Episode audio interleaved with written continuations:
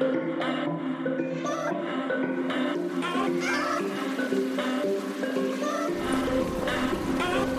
you.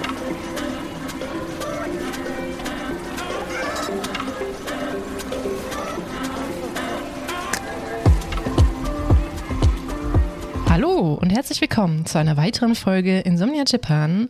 Ich bin Ela und virtuell gegenüber von mir, aber 9000 Kilometer weit weg, ist meine Freundin Dari. Hi. Hi. Ich habe das Intro nicht versaut und ich habe es mir vorher nicht Wow. überlegt, was ich sagen will. Vielleicht war das jetzt äh, der, der Knackpunkt. Knackpunkt. Einfach nicht vorher überlegen, was nochmal mein Intro ist. Ja, nice. So richtig so entspannt in die Sache gehen. Ja, genau. So, ja, weiß ich, das Intro, das werden wir rausfinden. ist ja nicht so, als hättest du es schon mal versaut. Ist ja nicht so, als wüsstest du nicht, wie du es wieder neu aufnehmen kannst. Korrekt, auch das. Ja, ähm, ich muss auch gestehen, so zwei, drei Sachen, ich glaube tatsächlich genau drei Sachen habe ich neu aufgenommen mit der Folge bei mit Chris zusammen, wo wir Englisch gesprochen haben, weil äh, Intro hatte ich komplett versaut. Und dann habe ich einmal, ich konnte es nicht lassen. Ich habe, ich hatte das glaube ich noch nie gemacht. Ich habe Handy anstelle von Mobile gesagt. So der klassische Fehler, den, den du immer, der dir sofort auffällt, wenn jemand anderes das macht, nur wenn du es nicht selber machst. Genauso wie bei mir als und wie. oh je. Oder Sinn ergeben und Sinn machen. Ich sage auch immer Sinn machen, aber sobald das jemand anderes sagt, merke ich das sofort so. Das heißt Sinn ergeben. Ja, gut, da habe ich einen äh, Freund, der sagt immer wieder und wieder und wieder, heißt nicht Sinn machen. Ja gut, dann wollte würde ich halt, äh, dann würde ich sagen, okay, da gibt's das Wort Technologie auch nicht. Dann sind die Leute immer sehr schnell, still. Das ist nämlich Ja. auch eine Fehlübersetzung aus dem Englischen. Das heißt Technik. Technik, Technik, Technik, Technik. Entschuldigung. Da, da rede ich jedes Mal, wenn jemand Technologie die, sagt, ich erstmal so, die au. Trigger abarbeiten. Ja, äh, ja ich, ähm, warte, was sagt mein Vater immer? Oder diese, ähm, oh Gott, jetzt kriege ich die Sachen natürlich nicht zusammen, aber das, genau das Einzigste. ja, das Einzigste. Mach mich an live, please. Das heißt so Chemie, Chemie oder Chemie? Chemie. Also sind es Zwischending zwischen ich und Sch. Kann bei, Ja, ist bei halt ein raus. CH, ne? Ja, Ja. ich glaube, ähm, aus dem Westen, keine Ahnung, mittel, mittleren Westen in Deutschland, der CH ist einfach nur, also Chemie. Ich habe mir jetzt auch Ch- angewohnt, weil das ist der Mittelweg, weil Chemie kriege ich immer noch einen Anfall. Das kann ich gar nicht hören. Es ist einfach, ganz es ist furchtbar. kein SCH, es ist kein Sch. Und ich habe aber früher Chemie gesagt, weil im Süden sagt man Chemie. Ich kann aber auch, ja, Ja. deswegen, ich, ich habe mir das jetzt das CH angewöhnt, meine ich. Auch China, ne? Also alles so Chirurg. Ja, So ergibt halt das meiste auch Sinn. Oh, ich habe ergeben Hm. gesagt. In der Oh, Aussprache, weil du kannst ja nicht Chirurg sagen. Aber äh, du kannst halt Chemie sagen, aber du kannst und halt. Englisch so, hold my beer. Ja, Kann man schon, ne? ja, Ähm, hm. das stimmt. Ja. Andererseits Ja, das kannst du auch stimmt, nicht Christian sagen, das ist ja auch, oder Schri oh Gott. ich- Oh Gott, Christiane. was? Christian, man sagt ja auch Christian und Christiane, also ich, keine Ahnung. Ich habe noch nie jemanden gehört, der es mit SCH ausspricht, das wäre auch äh, echt ja, hart das, furchtbar. Jetzt, ja, da, das klingt alles wirklich seltsam. Aber das sind halt Aber, Namen. hm. Gut, worüber reden wir eigentlich? Wie ist es dir so ergangen? Weirdestes Ja. Intro ever, vermutlich. Wow, das war jetzt um einige Ecken. Aber okay, was ist so passiert? Und wir haben eben ja kurz geredet und das Witzige an der Sache ist, uns ist erst sehr spät eingefallen, dass ja gerade tatsächlich Olympia war. Es ist ja tatsächlich jetzt gerade erst zu Ende. Mhm. Ähm, ja, das ist passiert. Jetzt nicht für mich persönlich, aber hier so in Japan. Und ähm, dazu könnte man verdammt, vermutlich verdammt viel sagen. Aber eine Sache, die mir tatsächlich extrem aufgefallen ist, auch wenn ich nur ein paar Mal im Fernsehen so reingeschaltet habe, ähm, man ist das ja so gewohnt, dass berichtet wird von wegen, wer hat Bronze, Silber, Gold geholt und welches Land ist gerade im Medaillenspiegel oben oder wie, wo sitzt Deutschland zum Beispiel, ne? Und ähm, ich muss ganz ehrlich sagen, ich habe nicht einmal so einen Medaillenspiegel hier gesehen. Und ähm, das Witzige war, ich habe einmal dachte ich wirklich, so bin ich blöd, habe ich das nicht mitbekommen. Ähm, es wurde dann berichtet, ja, Japan hat Silber abgeräumt in Bababa. Und ich so, wer, wer hat denn Gold? Also diese zwei Sachen haben mich so richtig mitgenommen, ne? Dass ich, ich musste dann googeln, okay, Medaillenspiegel googeln, eine Sache, ne? Da musste ich echt googeln, wer hat denn im, ich glaube, war das Fechten oder so, oder wer hat denn jetzt eigentlich Gold? Mhm. So, mm. Ja, Krass. Ja, stimmt, bei uns gibt's immer die Spiegel eigentlich. Das wird doch ständig so eingeblendet. So bup, Ja, bup, ja. bup, bup. Ich erinnere mich auch, ich habe witzigerweise jetzt zur Olympiazeiten nicht Tagesschau geguckt. Huh. Ich habe neulich mal Tagesschau geguckt. Komisch, okay, auf jeden Fall. Oder es wurde auf der 0 gepiped, keine Ahnung. Oder es, ja. Aber ja, ich erinnere mich auch noch daran, dass eigentlich da der Spiegel kurz angezeigt wird, wer was gewonnen hat. Wahrscheinlich, also ich glaube, es wird schon auch gesagt, yay, Deutschland hat Gold oder Silber gewonnen, aber Ja, ja, da kommt immer noch dazu, wer die anderen waren. Ja, interessant. Ja, und äh, bei manchen Sportarten, auch selbst wenn Deutschland da nicht dabei war, in den ersten drei wird dann gesagt, wer hat Ja, Gold. Silber und Bronze geholt. So. Und ich habe das manchmal das Gefühl gehabt, dass, außer es waren sehr populäre Sportarten, das wird dann so irgendwie hinten runterfallen gelassen. Ist jetzt mein persönlicher Eindruck so. Und das, ich dachte so, Moment, warte. Wir, wir haben jetzt hier eine lange Doku darüber, wie diese Sportlerin aufgewachsen ist, wo sie herkommt, dass sie Silber geholt hat, aber wer hat denn jetzt Gold geholt? Ja. So, hm, ja. sehr interessant. Ich, irgendwie in meinem Kopf habe ich mir gerade so vorgestellt, wie das wäre, wenn äh, Japan in Eurovision Song, ich, klar, ich weiß, das ergibt keinen Sinn. Schon wieder habe ich dieses Wort gesagt. Äh, Eurovision Song Contest oder so, so, äh, hosten müsste. Die ja schon versuchen, immer international zu sein. Ich habe das schon ewig nicht mehr geguckt, muss ich sagen. Ich mag das Konzept. Es ist halt nicht, Musik ist halt generell so, hm, ist halt nicht Mhm. meins. Aber ich mag halt trotzdem das Konzept, dass man da zusammenkommt. Bla bla. ja, das stimmt. Und ähm, ich, ich, es wäre witzig, wie Japan sowas machen würde, ne? Ja. Also, wäre interessant, ne? Weil du, du gibst ja auch schon viel so mit deinem Land. Äh, und der hat ja dann von dem Land immer die Note schon auch mitschwingen, ne? Mit Ja. irgendwas gleichzeitig international. Ach ja. Ja, äh, tatsächlich. Aber ich muss sagen, zum äh, Eurovision Song Contest, ich glaube, also in Deutschland habe ich den zwar Mal geguckt, so mit den Eltern, weißt du, wenn man als Kind auf der Couch mit den Eltern gesessen hat. Mhm. Aber es, da war nie so ein richtiger Hype drum. Und äh, als ich in Ja. Norwegen gewohnt habe, alter Verwalter. Da war ein richtiger Hype. Ich, manchmal habe ich das Gefühl gehabt, die hatten einfach nichts Besseres zu tun. Ja. Und das war das Highlight des Jahres. Das kann schon Aber sein. alter Verwalter. Das Also kann es kommt aber auch, sein. es kommt drauf an. Ich ähm, schaue ja ab und zu mal, wobei auch schon richtig lang nicht mehr, bei Leuten vorbei, die äh, als Ausländer in Deutschland wohnen, weil man muss natürlich alles kontrollieren, ne? ob das so richtig ist, was die sagen. Nee, Quatsch. Weil mich das einfach interessiert hat, so eine Zeit lang die Perspektive von Ausländern auf uns, als ich damals dann auch nicht so viel gekannt habe. Und da meinte auch eine, dass sie auch auf einer Eurovision Song Contest Party war mit irgendwie verkleidet sogar und Full, full Throttle, also das komplette Programm. Ähm, und die das mega gefeiert hat und sie deswegen den Eindruck hatte, dass der auch richtig groß gefeiert wird. Und ich glaube, das war sogar, wo Lena gewonnen hat. Und dann Oh. haben wir aber die WM nicht gewonnen. Und äh, dann meinte sie so, ja, ihr könnt ja nicht beide Titel haben, ne? Weil sie dachte, beides wäre mega wichtig. Und wie sie dann die eine Blicke gekriegt haben, und dann musste sie sehr, sehr schmerzlich lernen, dass der Eurovision Oh. Song Contest den meisten Deutschen echt scheißegal ist. Äh, Fußball-WM aber nicht. Ja. Muss ich gerade dran denken. Ja, also es äh, kommt halt drauf an, auf die Bubble ja. wieder. Ja, wahrscheinlich. Aber ich, zum Beispiel in Norwegen, ähm, zumindest in der Bubble, in der ich dann halt da war, ne, die haben sogar diesen Vorcontest, den innernorwegischen oder was das ist, Vorcontest geguckt. Ich weiß gar nicht, oder ist der sogar größer? Nee, das ist größer. Das sind ja nur die Länder, die das finanzieren, müssen da nicht mitmachen. Also Deutschland, Frankreich, Russland, England. Vergessen den Rest, tut mir leid für alle, die ich vergessen habe, aber die müssen diese Vorausscheidung nicht mitmachen, weil sie dann eh finanzieren. Aber weil es ja so viele Länder sind, gibt es mittlerweile einen Vorausscheid und den kann man auch gucken.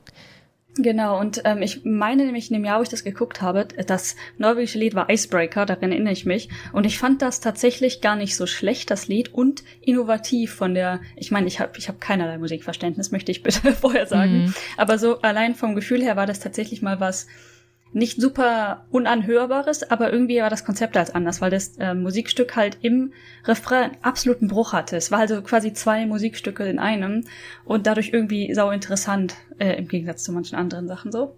Mhm. ähm, aber ich weiß, ich meine noch, in dem Jahr hat es das nicht geschafft, in den Eurovision Song Contest einzuziehen und wie, wie betroffen alle waren. Auf jeden Fall erinnere ich mich daran, dass alle mega betroffen waren. Ja.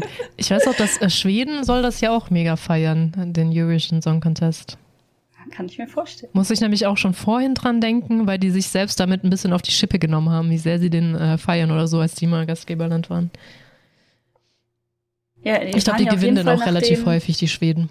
Ich erinnere mich an die, an die Metalband, die war aus Schweden, ne? Oder war die aus Finnland? War die aus Finnland? Ich glaube, die war aus Finnland. Ja, jetzt wo ich es gesagt habe, glaube ich mich auch, die war aus Finnland. Die war aus Finnland.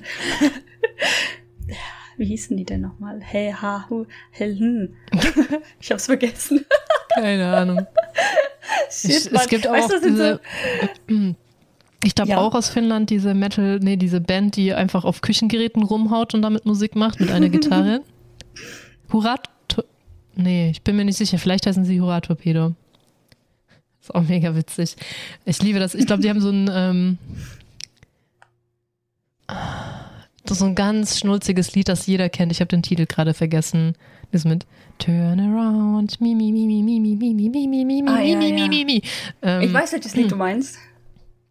Und das haben die halt gemacht und der rutscht das halt so komplett desinteressiert runter mit seiner Gitarre, während ein anderer auf den Küchengeräten rumhämmert. und das ist echt gar nicht so schlecht. Ich feiere das so sehr. Das ist eine sehr relatable Mood auf jeden Fall. so könnte ich mir Musik auch noch vorstellen. Auf Dingen rumhauen würde ich auch gerne. Ja, man wollte es ja auf Schlagzeug machen, mal, ne? Das Richtig, das, das wurde allerdings äh, früh verhindert. ich kenne sowas, ja. Ich wollte auch unbedingt Geige lernen. Rate, was sie nicht gelernt hat. ähm, ja, wir sind ja drauf gekommen, genau, Tokio und Olympics. Genau. Und, und Europa, jetzt wieder eine Hammer-Dad-Überleitung bei Europa und Olympics, nämlich ein Franzose, die Überleitung funktioniert nicht, ist mir selber klar. Aber ein wow. Franzose hat nämlich den Rubel um, äh, Tok um, Tokio, um die Olympischen Spiele, wollte sich das auch zu Nutzen machen und ist ein, ein Hungerstreik getreten.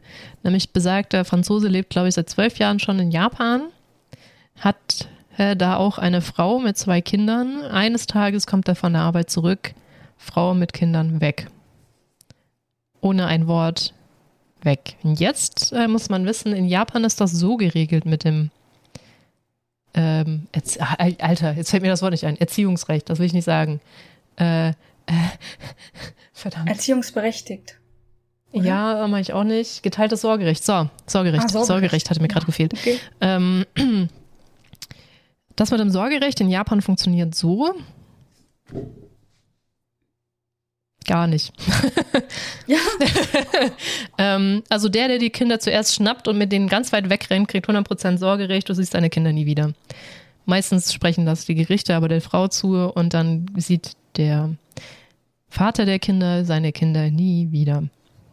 So, jetzt ist ja. das so gewesen, natürlich, wenn du jetzt auch noch Ausländer bist in Japan, dann kriegt sowieso äh, die Frau, die japanische Frau, das Sorgerecht.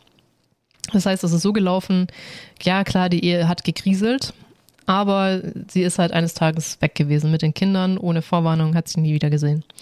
Und er war deswegen öfters bei der Polizei und der Polizist hat ihm angedroht, wenn er sich seinen Kindern nähert, wird er wegen Entführung verhaftet weil die Frau halt 100% Sorgerecht hat. Deswegen, also war mir jetzt zum Beispiel auch wichtig die Seite, die andere Seite, dass dieses, man kann es ja auch immer noch Patriarchat nennen, ne? Weil die Frau kriegt mhm. ja meistens das Sorgerecht. Ist halt dann jetzt die andere Seite, die ich auch extrem einfach un, unfassbar finde, richtig schlimm, ähm, zugeteilt. Und er ist jetzt in Hungerstreik getreten, hat das, glaube ich, als die meisten Medien berichtet hat, war der schon drei Wochen drin. Ich hatte jetzt den Artikel nochmal rausgesucht von der Tagesschau, die offensichtlich auch Artikel haben, musste ich gar nicht. Vom 26.07., die das nochmal beschreiben. Macron hatte schon, das, also er hat seine Kinder schon drei Jahre nicht mehr gesehen. Macron hatte das schon mal aufgeführt und angesprochen, wo mit Japan. Die wollten dran arbeiten, nichts ist passiert. Jetzt ist ja der Typ in Hungerstreik und Macron ist eh nach ähm, Tokio geflogen wegen den Spielen und hatte das auch nochmal angesprochen. Und dann äh, meinte Japan so, ja, ja, sie werden versuchen, dran zu arbeiten. Ähm, mit äh, Frankreich mit zusammenarbeiten und ich denke halt, da wird wieder komplett nichts passieren. Zumindest nicht jetzt und nicht für den armen Menschen wahrscheinlich, weil äh, ja. Also äh, berechtigterweise haben wir halt eben schnell noch versucht, die neuesten News dazu zu finden und jetzt gerade findet man halt nichts Neues. Wahrscheinlich irgendwo vielleicht schon, aber ähm, nicht so wirklich. Und mein erster morbide Gedanke ist dann halt, ähm, geht's dem gut? Lebt der noch? Weil Hungerstreik, ne? Mhm. Und dann ist das schon bedenklich, denn letzt, einer der letzten Artikel, den ich noch gefunden habe, ist, dass er halt umgekippt ist und in, ins Krankenhaus transportiert worden ist Und ich hoffe, dass er dann einfach den Hungerstreik hat sein lassen, weil ich glaube, der wird honest, dann einfach zwangsernährt. Ja, ganz sicher. Ja, ganz, also Aber, ganz sorry, äh, in Japan kennen die da nichts, da wird er safe zwangsernährt. Der, der, der würde, außerdem würden die den auch einfach sterben lassen, ganz ehrlich.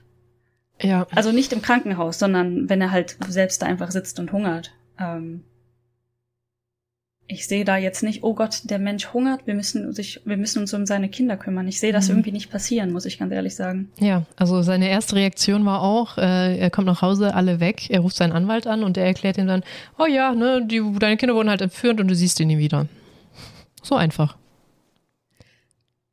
Und ähm, das äh, Erstaunliche oder Erschreckende an der Sache ist auch, er hat dann, ähm, ich weiß nicht, ob jeden Tag, aber ziemlich häufig Interviews mit anderen gemacht mhm. und die waren auch online, denen das genauso ging. Ich meine, verschiedene Arten. Es waren manchmal die Kinder von Eltern, die sich so getrennt haben, die dann sagen, okay, ich habe meinen Vater so lange nicht gesehen. Oder es gab dann auch, glaube ich, den Fall einmal andersrum, so von wegen, dass die Mutter äh, weg war oder andersrum. Ne? Also der Vater es gab mit den Kindern mal, weg war oder so. Genau, dass der Vater mit den Kindern weggelaufen ist. Das ist wohl auch passiert, aber es ist eher seltener.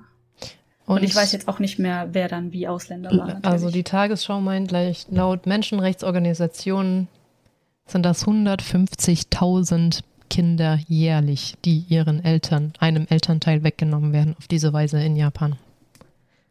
Wow. Ja. Und, also, auch hm, also ich weiß ja nicht, wie das, wie ist das nur japanisch? Ähm, äh, auch zwischen zwei japanisch. Äh, ja, ich denke, da wird das bestimmt mit drin sein. Weil hm. ich meine, es sind nur zwei Prozent nicht rein ethnische. also da, es stimmt, leben nur zwei ja. Prozent nicht reine Japaner in Japan. Deswegen auf die Nummer kommst du, glaube ich, gar nicht bei äh, Halbfuß, Mischling, wie auch immer. ähm, ja. 150.000. Richtig krass. Ich, aber was geht denn da vor? Ich weiß, dass das in Deutschland auch gäbe war bis, ich sag mal, 70er. Ich weiß es nicht genau. Ich weiß auch nicht, wie ich das googeln kann. Ich weiß, dass das früher auch so war. Die Frau so, ah, okay, die Ehe kriselt. Okay, du willst Schluss machen. Ja, gut, dann siehst du deine Kinder aber nie mehr. Das hat in Deutschland schon auch funktioniert.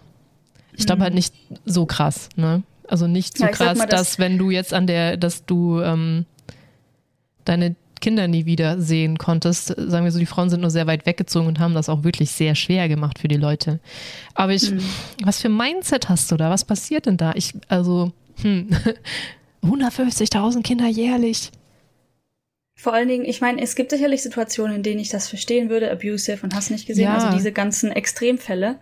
Allerdings, ähm, Gehen wir mal davon aus, das sind nicht alles ähm, Extremfälle in dieser Richtung, aber wo ist denn, woher kommt denn das Mindset, ich ziehe weg und man geht nicht mal vor Gericht, man kümmert sich nicht mal darum. Es ist dann einem dann ja auch scheißegal, was die Kinder denken. Vor allem, es kann ja auch andersrum sein, ne? Es kann ja sein, dass du von jemandem abusive wegrennst, aber es kann natürlich auch sein, dass jemand ja, abusive ja, stimmt, ist ja. und deswegen die Kinder wegnimmt. Und an dem Fall habe ich viel eher gedacht, gerade die ganze Zeit, ehrlich gesagt. Weil wenn jemand abusive ist und du wegläufst, das funktioniert in Deutschland ja auch immer noch, ne? Hoffe ich, zu einem gewissen Grad, wahrscheinlich auch nicht ansatzweise so gut wie es sollte. Ja, aber, aber du musst trotzdem dann vor Gericht. Also du darfst ja, erstmal natürlich weglaufen, aber du kannst ja Kinder nicht einfach so entführen. Du musst ja schon den Sachverhalt klären. Ja, genau. Äh, ja, ja. ja. Was halt in Japan nicht der Fall zu sein scheint, so wie ich das verstanden habe, war die Frau mit den Kindern nie vor Gericht und hat auch nie das Sorgerecht beantragt, in Anführungszeichen. Ich weiß es nicht. Ja. Oder hat, kannst du einfach ein Formular ausfüllen und sagen, ich bin äh, die Frau, ich mit den Kindern, ich möchte das nee, alleinige nee, haben, nee. Dankeschön. Ich glaube, Standard ist halt Hälfte Hälfte in Deutschland. Da musst du, glaube ich, vor Gericht gehen, um das ändern zu können, aus halt sehr triftigen Gründen. Sorgerecht. Meine nee, ich, ich meine jetzt hier in Japan. So, Hat hier. die überhaupt irgendwas beantragt? Nee, oder? nee, die war einfach weg. Aber ich, da die der Mutter das ja eh mal zugesprechen wird, ich denke mal, weil da der Typ den Anwalt angerufen hat, würden, werden die das per Anwalt geregelt haben, dass die Mutter da jetzt 100% kriegt weil er wahrscheinlich vor Gericht war, könnte ich mir vorstellen. Und Gericht hat gesagt, ja, ach so, die hat dir deine Kinder weggenommen, okay, dann kriegt sie 100% Sorgerecht, weil jetzt hat sie die Kinder ja schon. Außerdem, mal ganz ehrlich, irgendwie ist dein Akzent komisch und dann, ähm, okay, das, ich interpretiere wieder zu viel, aber. Ja, kann. Selbst bei, auch in der, selbst bei pur japanischen Paaren wird das wahrscheinlich sehr ähnlich laufen, von daher. Ja, gut, ich muss, dass das da geht mein Gehirn direkt wieder auf die tatsächlich toxischen Einstellungen von Ehe hier in Japan in manchen Bereichen. Natürlich nicht jeder und so, ne, aber uff. Ja. Darf ich jetzt gar nicht drüber nachdenken. Genau, das wollten wir sogar. Wir, diese eine Folge, die wir seit 300 Jahren ankündigen, die wir echt mal machen sollten, die Dating-Folge. Und dann wollten wir nochmal für diese Ehesache eigentlich sogar nochmal eine einplanen, ne? damit, mhm. weil es so viel ist, auch mit Erwartungen an eine Ehe, an eine Partnerschaft. Das ist einfach so anders. Ich will jetzt auch nicht spoilern, ja. weil, ja, genau. Sagen wir so, es, ist, es ist, durchaus anders, aber jede Person Mieten. ist natürlich unterschiedlich. Aber die ja, kulturellen Erwartungen sind schon. Genau, sagen wir mal so, was, was einfach auch manchmal kulturell gewachsen deine erste Reaktion auf Dinge ist, ne? wie du halt Botschaften interpretierst. Mhm. Spiegelt sich ja auch oft die moralischen Werte, die dir mitgegeben oder die die Gesellschaft mitgibt, wieder. Ne? Mhm. Du kannst ja auf was so erstmal reagieren, wie dir das moralisch oder von der Gesellschaft vorgegeben ist, auch wenn du das anders empfindest. Und an sowas, finde ich, merkt man das ja dann auch oft. Mhm. Ja, lass uns das vorbereiten und dann irgendwann in, in voller ja. Fülle. Fülle. Fülle. In voller Fülle. Fülle. Das voller war quasi ein Typo im Sprechen. ja. Wow. Ja, aber ja. du hast noch mehr erlebt. Ja, nicht so mega viel, ne? Aber ähm, ich wollte noch schnell updaten. Ich persönlich habe leider noch immer keine Impfung bekommen. Ähm, sad. Ich bin sehr sad. Mhm. Ähm, das liegt daran, dass im Moment eine, eine Knappheit an Impfstoff besteht und vor allen Dingen anscheinend in meinem Stadtteil oder in meiner Stadt Ganz komisch. Also die, die Bezirke hier sind alle ganz unterschiedlich. Ich habe Freundinnen und Freunde, die halt im nächsten Stadtbezirk wohnen. Die haben, ich glaube, das ist tatsächlich offiziell eine andere Stadt dann. Ne? Also in Osaka, in Osaka Präfektur. Aber Osaka gibt's ja Stadt, Osaka Shi. Und ich wohne in einer anderen Stadt Shi. Mhm. und die, die nebenan halt in den verschiedenen Städten wohnen, teilweise schon doppelt geimpft.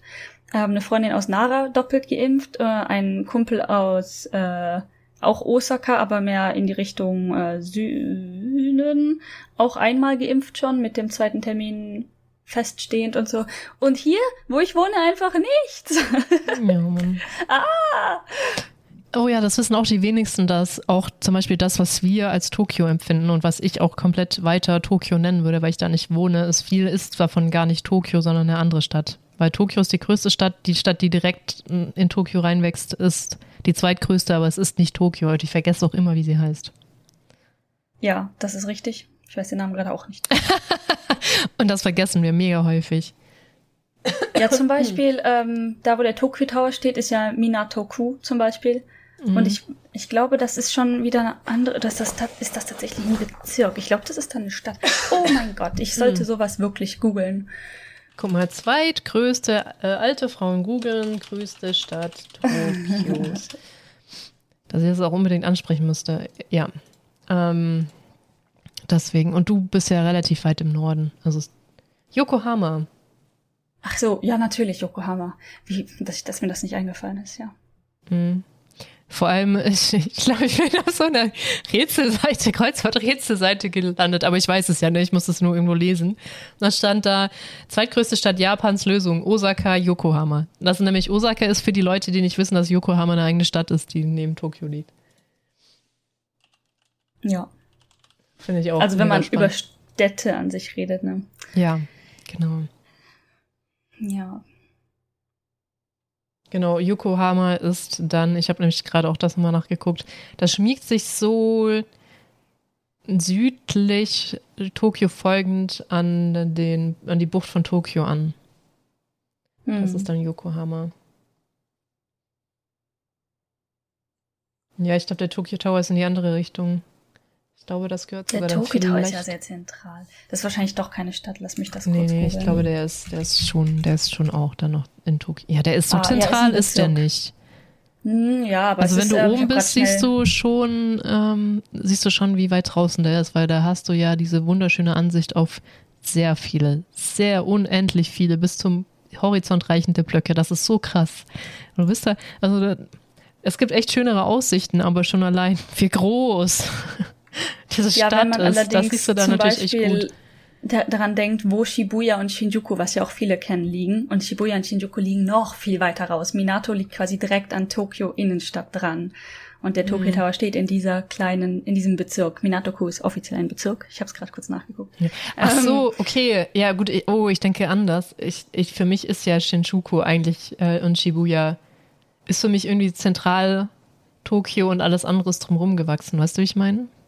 Ja, ja, aber Minato liegt noch näher an Tokio. Also Shinjuku, Shibuya. Also wenn man sich so einen Kreis vorstellt und ja. du den Pin Tokio in die Mitte wirfst, dann ist Minato zwischen Shibuya, Shinjuku, Minato und Tokio liegt in der Mitte. Also Ach, ich meine nicht den Tokyo Tower, ich meine den Skytree. Entschuldigung, wir sind ja, voll aneinander vorbeigeredet. Ich meinte den Skytree die ganze Zeit.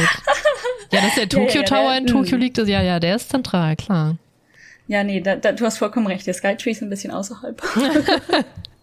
Ach, sorry. Gut, haben wir gut hingekriegt. Haben wir gut hingekriegt, ja. Aber ich, also auf den Tokyo Tower würde ich, glaube ich, eh nicht gehen, weil das Problem daran ist, dann ist der Tokyo Tower ja nicht in deiner Aussicht, wenn du auf ihm draufstehst. Deswegen würde ich da eher Rapongi, Rapongi empfehlen. Das ist sehr in der Nähe. Du hast den Tokyo Tower im Bild und das Konzept kennen wir ja auch nicht so, dass du in Japan Aussichtstürme sind voll verglast. Das heißt, Bilder ja. schießen ist halt nicht. und ähm, in Rapongi muss halt unfassbar viel drauf sein. Ich glaube, um nochmal aufs Dach zu kommen. Ich glaube, Mittelding angucken ist 40 Tacken ganz hoch, nochmal 20 Euro oder so, also richtig teuer. Aber da, das ist der einzige Punkt, wo du auch ohne Glas wirklich mal auf einem Dach stehst und gucken kannst. Hm. Und das hat der Skytree nicht und das hat, äh, ich glaube, Tokyo Tower hat das auch nicht. Übrigens, was mir dazu einfällt, wir waren doch zusammen im Omeda Sky Building, ne? Ja, der war auch wir voll verglast. Total, richtig, wir haben es total verrafft, dass es da noch eine Treppe gibt, wo man noch höher kommt. Echt? Ist da dann nicht mehr verglast? ja. Nein. Und ich war da ja mit meinen Eltern und das war, ähm, das die war so mein Vater so, gesehen. und wo geht die Treppe hin? Die, die ist halt, das ist so ein mega Mini-Ding. Das sieht nicht so aus, als solltest du da reingehen. Und mein Papa so, wie er so ist, ne? Was denn das? Hier kann man hier lang gehen. Hier steht kein Schild, dass man nicht darf. Nein. wir gehen da so hoch. Oh, nice. Und das war halt eine riesige Plattform. Es war halt schon dunkel. Und dann ist da so ein, ähm, hier, hier ist das, ist das Schwarzlicht. Und da sind überall so weiße Punkte. Also es ist echt hübsch. es ist fucking hübsch und nicht verglast. Und wir haben es nicht gesehen. Ach, Gott damit weißt, was das bedeutet. Du kommst mich wieder besuchen, natürlich. Genau, aber ich werde dich dort hinschleifen. Ja, Im Zweifelsfall kann ich auch alleine gehen. Ja, kein ja. Problem. Inzwischen weiß ich ja auch, wo die Dinge in Osaka liegen und wie man da hinkommt. Ich weiß noch, wie wir da versucht haben, diesen, den Weg zu finden. Das Ach, war ja stimmt. auch nicht so einfach. Ja, da, da kanntest du dich ja auch noch kaum aus. Da musstest du ja. sogar auch noch mit Google Maps in die Stadt fahren und so, ne? Ja. War nicht nur ich, die die, die ganze Zeit auf das Handy gestartet hat. Da in dem Gebiet, da waren ja auch noch diese, diese riesige Baustelle, wo wir irgendwie drumherum laufen mussten ja, und so weiter. Ich mit dem Krankenwagen. Ja, genau, der Krankenwagen. der so an uns vorbeigeschlichen ist. Ja, wo ist er denn? Wo bleibt er denn? Das hört sich so nah an. So ein Zeitlupe an uns vorbeigeschlichen. Das war so Situationskomik, ohne Witz. Ja. Vor allem oh und beide mein, so, als er vorbei war, so fuck, warum haben wir das nicht gefilmt? Ja. So die Zeit hätten wir gehabt, ganz ne? ehrlich, die Zeit hätten wir gehabt, aber wir waren beide so fasziniert und schockiert von diesem Krankenwagen, da der halt mit Emotionen. Geblinke, mit Getröte, nichts ist los, es ist so leer, es ist eine gigantische Kreuzung mit drei Spuren auf jeder da Seite. War auch nichts los, keine andere Es war kein einziges Auto und er schlich an uns vorbei mit keine Ahnung, 20, naja gut, 20 war es nicht, aber 40 km oder 30 höchstens. Hammer, echt. Und jetzt jedes Mal, wenn ich jetzt so einen Krankenwagen sehe, ne, muss ich lachen und an Ela denken. Ja, gab es auch immer dieses TikTok mit den schnellen Krankenwagen. Ich glaube, in Großbritannien ja. war es im Vergleich und dann so japanische Krankenwagen und da einer mit so einem Schneckenkostüm über die Straße schleicht. Ja, und dann vor allen Dingen mit diesen Ansagen, es tut uns leid, wir müssen die Straßenordnung befolgen, es tut uns leid, wir biegen jetzt links ab. Ja. Die, die, die Krankenwagen hier und einige andere Wägen auch machen ja diesen ähm, die haben so einen Sprachsound, dass sie wirklich ankündigen, was sie tun und so. Bitte seid vorsichtig, der Krankenwagen kommt. B -b -b Bitte seid vorsichtig. Also sagen wir, in Japan hätte ich ungern Herzinfarkt eigentlich. Ich hätte auch ungern, ja. dass irgendwas brennt in Japan. Ich muss, also wir mussten neulich auch einen Krankenwagen rufen. Zugegebenermaßen, das, ich weiß gar nicht, von wo die fahren. Die fahren ja nicht zwingend vom Krankenhaus, die Krankenwagen. Aber die waren auch wieder echt zügig da. Fand ich auch ganz gut. Mhm. Dann also. Ja, ich muss sagen, äh, wenn man, wenn du hier, als du gerade das Feuer erwähnt hast, kann ich noch so kurz einen Spoiler für die Dating-Folge schon mal, ne? Hier, damit ihr alle zuhören wollt. Äh, mhm. Der, der Beruf Feuerwehrmann ist ja durchaus, das sind so die Number One Fuckboy-Gruppe, die in Japan rumläuft. Es gibt sogar ganze Instagram-Profile, not gonna lie, die halt, hier, ich bin Feuerwehrmann in Japan, guck mich an. Okay, ja, Spoiler Ende. Not impressed. Not impressed und slightly triggered, aber okay. Ja. oh Mann. Ja. Ich finde das aber eigentlich ganz gut, dass wir hier nicht so einen Hero-Komplex hat und das halt einfach genauso wie Polizistberufe sind, die du halt ausübst. Die natürlich mhm. ein gewisses Gefahrenpotenzial haben, aber ähm, du weißt, was ich meine. Ja. Weil Hero-Komplex ist ja vor allem in erster Linie für die Ausübenden nicht gut, weil sie dabei draufgehen. Weil sie den Hero spielen müssen. Mhm. Weil das von ihnen erwartet wird. Ja. Aber ein bisschen schneller könnten sie trotzdem fahren. Ich weiß ja nicht, wenn ja, nichts los ist. Keine Ahnung. Ich, äh, ja. Ja, das ist, also dass das schon so eine Meme-Komik erreicht, dass Leute auf TikTok sich darüber lustig machen, dann, ich finde, in dem Moment sollte man darüber nachdenken und vielleicht schneller fahren. Ja, vor allem wenn du halt alle Sonderrechte ne, und rumdenkst und keine Ahnung. Aber ich glaube, ich frage mich, wie ähm, Japaner auf Geräuschpegel reagieren, weil äh, es ist ständig diese scheiß äh, Wagen, die rumfahren, wenn du Wahlen hast. Da hatte ich ja, glaube ich, drüber geredet. Ja. Ne? Die können ja, dürfen ja nur ihren Deutsch, Deutsch verlässt mich schon wieder. Ihre Kampagnen machen zwei Wochen vor der Wahl mit diesen Trötewegen, die die ganze Zeit durch die Gegend schreien. Mhm. Und also diese Tröten hast du die ganze Zeit, die irgendwie rumschreien und irgendwas von dir wollen. Dann gibt es, glaube ich, noch irgendwelche Wegen, die rumschreien, was anderes von ja. dir wollen. Und dann ja, Krankenwegen so die ganze Zeit. In Deutschland machen die ja wirklich nur ihr ähm, Martinshorn an, wenn es sein muss. Ne? Wenn die sehen, da kommen mhm. Leute, mhm. die sehen mich nicht oder, oder, oder. Die fahren, obwohl sie es dürften, nicht damit komplett durch. Wahrscheinlich, weil es auch selber auf den Sack geht. Aber ähm, ja. Ich weiß nicht, ob die Krankenwagen es hier durchgehend anhaben, aber durch, also sehr oft haben das definitiv an. Ich überlege gerade, ob ich schon mal einen Krankenwagen gesehen habe, der das nicht anhatte. Und mir fällt gerade kein Beispiel ein. Ja, ja, siehst ja, ja. Und bei uns ja klar, ja. haben die, die Lichter an, ne, dass du siehst, okay, ist mit Sonderrechten unterwegs, aber Martinshorn kommt eigentlich echt nur, wenn es sein muss. Nicht Gut. Um ähm, allen auf den Sack zu. Und dann halt auch mit diesen Wartedingern, die dich anschreien schreien und den Stoppschildern und keine Ahnung, alles muss mit dir reden. Ja. Das ist so furchtbar. Alles blinkt krass und redet mit dir. Ja, vor allem das Reden. Ich weiß nicht, ist, also wie, also wie du schon geschildert hast, ne, das erste Mal, wo du in so Shopping Malls gegangen bist, dass das so schnell zu viel wird.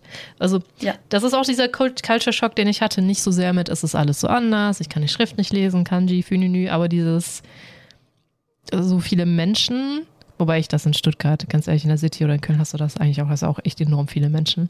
Das ist nicht so viel anders. auch dieses Reden vor allem, das Geplinke ging auch noch irgendwie klar, aber dann alles zusammen war schon. Ja, schon hart. Schon krass. Ähm, und was mich halt dazu, ich glaube, kognitiv auch noch so krass fertig macht, sind diese, diese Layer. Das kann man ja nicht anders nennen, aber so drei Stockwerke nach unten, B1, B2, B3 und dann gibt's noch nach oben Stockwerke und dann sagst du, okay, wir treffen uns in dem Restaurant und das liegt auf dem zweiten Untergeschoss. Weißt du, solche ja. Dinge. Ja, dass sie so in die Höhe bauen. Oder auch die Werbung, da hatten wir ja, glaube ich, auch schon drüber gesprochen, dass es nicht irgendeine Ordnung hat. Das ist, jede Werbung in Japan ist so, als hätte es ein Dreijähriger ja. gemalt und, oh, da habe ich noch was vergessen, dann mache ich hier noch was hin. Oh, da fehlt aber noch eine Sprechblase, dann schreibe ich hier noch was hin. Und welche überall steht irgendwas. Sogar, sogar im, genau, im Fernsehen, welche Farbe haben wir noch nicht verwendet? Oder sind, das ist, dieser, dieser Screen ist noch nicht mit Sprechblasen vollgekleistert. Oder mit Kanji mhm. oder mit Sachen, die wir noch dazu schreiben. Ja, da, also ich, ich gewöhne mich halt ein bisschen an das Fernsehen. Desto länger man guckt, desto weniger schlimm wird es ja. Ne? Aber ähm, jedes Mal so ganz viele verschiedene Schriftarten, alle Farben, die du dir ausdenken kannst, in den verschiedensten Größen, manche Buchstaben ohne Hintergrund, manche mit und denkst nur so, uff. okay. Wow. Deswegen, also ich hatte ja wirklich das Bedürfnis rauszufinden, warum das so verdammt anders ist als bei uns. Hm. Aber ich finde dazu nichts. Ich keine Ahnung, vielleicht, also es ist ja auch nicht mein Thema. Ich bin ja, vielleicht bin ich, schaffe ich es nicht in der Sparte ordentlich zu googeln. Ne? Ich weiß vielleicht nicht, wo man suchen hm. muss, um das rauszufinden. Aber ich habe einfach keine Paper dazu gefunden. Gar nicht. Das ist halt mega, mega traurig, ja. weil es hat mich halt echt interessiert. Es ist tatsächlich irgendwie interessant, ne, wo das herkommt und warum das so entstanden ja, ich ist. habe halt nach Medienrezeption, so ne, genau, ich habe so nach Medienrezeption geguckt und halt Unterschiede ähm, von Western zu Asia, Asia sogar Asia habe ich nichts gefunden oder zu Japan. Aber Ich habe gar nichts gefunden. Gar nichts. Also auch ein bisschen schade. Hm. Ja. Ja. Schade. Apropos schade. Wie mache ich es? So eine Dad-Überleitung ähm, zu, dass momentan ja tatsächlich äh, Ferientage, nein, wie heißt das denn auf Deutsch? Feiertage. ja, Obon, das gute Obon. Ja. Das gute Obon. Ich glaube, das war so einer der ersten recht witzigen Dinge, die ich hier äh, im Podcast mal erzählt habe. Mhm. Die, die Obonenfrüchte, erinnert sich ja, jemand? Die du gesnackt hast, obwohl die eigentlich für Toten sind. Du hast den toten Leuten ihr Essen weggesnackt. Richtig, ich, ich war nicht so nett zu den armen Ahnen und Vorfahren, die man an Oboen ehren soll und man ähm, in, äh, lädt seine quasi Vorahnen, alten Familienmitglieder ein zu besuchen und die kommen dann zu Besuch. Und für die ist eigentlich dieses Obst, was meistens ja auch äh, getrocknetes Obst ist, gedacht. Und ich sag mal so, die Preise waren sehr attraktiv. Und ich dachte so, oh ja, dieses Jahr nicht. Dieses Jahr wusste ich, dass ich das nicht essen soll. Obwohl ich dann jetzt erfahren habe, dass, also man nimmt diese Früchte, diese getrockneten Früchte meistens, stellt die auf die Gräber, um die Ahnen einzuladen und willkommen zu heißen. Und wenn das vorbei ist, wenn die wieder weggehen, wenn die wieder nach Hause gehen, keine Ahnung, wo die genau hingehen, ähm, dann darf man die Früchte essen. Anscheinend. Mhm. Also Obwohl wenn die schon das jetzt auch conflicted information so ein bisschen ist, aber ähm, also ich weiß nicht, ob die dann noch gut genug sind. Ich, glaub, ich wollte gerade sagen, also du Ding. legst sie dann erstmal noch so eine Woche aufs Grab und dann kannst du sie essen. Ja, das ja, also theoretisch ist das dann wohl erlaubt, aber ich weiß nicht, ob ich das dann noch machen wollen würde, wenn die da die ganze Zeit in der Sonne standen, aber ja. Ja. Okay. Gut zu wissen. Ja, das ähm, eigentlich wollten wir auch jetzt über Obon, weil das hier so Familienfeiertag im Prinzip ist, der auch ziemlich wichtig ist. Also es ist die mhm. zweite Golden Week im Prinzip äh, in Japan, wo ja. Menschen tatsächlich eventuell mal eine ganze Woche frei haben. Ist nicht jeder, aber viele haben dann doch die Woche frei. Ähm, zu der Familie meines Partners fahren. ja. Allerdings muss man dazu sagen, ähm, das ist, glaube ich, wie in allen anderen Ländern. Zu Ferien und Feiertagen sind die Preise einfach hoch. Ja. Und das ist das, was ich sagen wollte mit schade. Einfach viel zu hoch jetzt auch zu reisen. Ich kann auch so relaten, weil ich habe ja jetzt auch, also jetzt nicht mehr, ich habe schon ein bisschen, äh, ich habe ja gerade 80 Prozent Urlaub. Ähm, ist aber so schwierig zu erzählen. Also ich habe Urlaub, außer freitags, manchmal aber auch nicht freitags. Ich habe 80 Prozent Urlaub. So, ähm, Wenn man mehrere Jobs hat, ne? Ja, schwierig. ähm, und das kann ich natürlich auch so legen, oder das ist auch gerade zufällig so gefallen, dass ich jetzt echt eine Zeit lang frei habe. Und ich habe mich jetzt doch aktiv umgeguckt, ob es noch irgendwas gibt, wo ich hin könnte in Deutschland. Ich bin halt nicht gewillt, des Urlaubswillens einfach irgendwo hinzu eiern, um mich im Strand zu legen, dann liege ich lieber auf meiner Couch. Ne? Ich möchte schon irgendwie was gucken. Und wenn das mhm. nur Wandern ist, irgendwie, keine Ahnung, Lüneburger Heide oder hier Teutoburger Wald, hast du mhm. nicht gesehen es gibt natürlich, weil sehr viele die gleichen Ideen hatten, vor allem jetzt noch mit der verschärften Lage, es sind Ferien. Es ist alles so teuer und eh komplett alles weg. Es ist so krass dieses Jahr. Aber oh, wirklich, wirklich, wirklich krass. Und ja, auch ein bisschen schade so, aber irgendwie auch erleichtert, ne, dass ich jetzt in Anführungszeichen nichts mit dem Urlaub anfangen kann. Ich habe auch eigentlich genug zu tun. Es fühlt sich auch gar nicht an wie Urlaub, muss ich ehrlich gestehen. Ich fühle mich nicht so, als hätte ich Urlaub. Aber ähm, ja, auch äh, hier ja. sehr ähnlich leider. Ich hätte, ja, ja Obon, genau. ne? Obon wäre auch perfekt gewesen, dich zu besuchen, aber. Ja, tatsächlich. Dann das wäre jetzt einfach fast. Ja, gut, wir hätten auch zusammen die höheren Preise zahlen, aber wir hätten das schon hinbekommen, so, ne? Ja da was zu finden. Aber wir hätten auch ja. zumindest Tagesausflüge machen können oder uns ein Auto mieten. Oder ich, ich war halt auch noch nicht in Wakayama. Gut, du hast das schon ein paar Mal gesehen, ne? Aber. Macht nichts, ist netter. Ja, genau. Hätten wir noch ein bisschen Osaka und halt Umgebung unsicher machen können. Vielleicht Kyoto noch ein mhm. bisschen angucken. Da habe ich auch noch nicht viel gesehen. So Dinge, ne? Hätte man hier alles machen können. In hm? dem Arashiyama waren wir nicht, ne? Nee, wir waren nur im Fuchimi, Inari. Ah, ja, ja, also ich habe das bestimmt falsch ausgesprochen, aber Fushimi Inari. Fushimi Inari.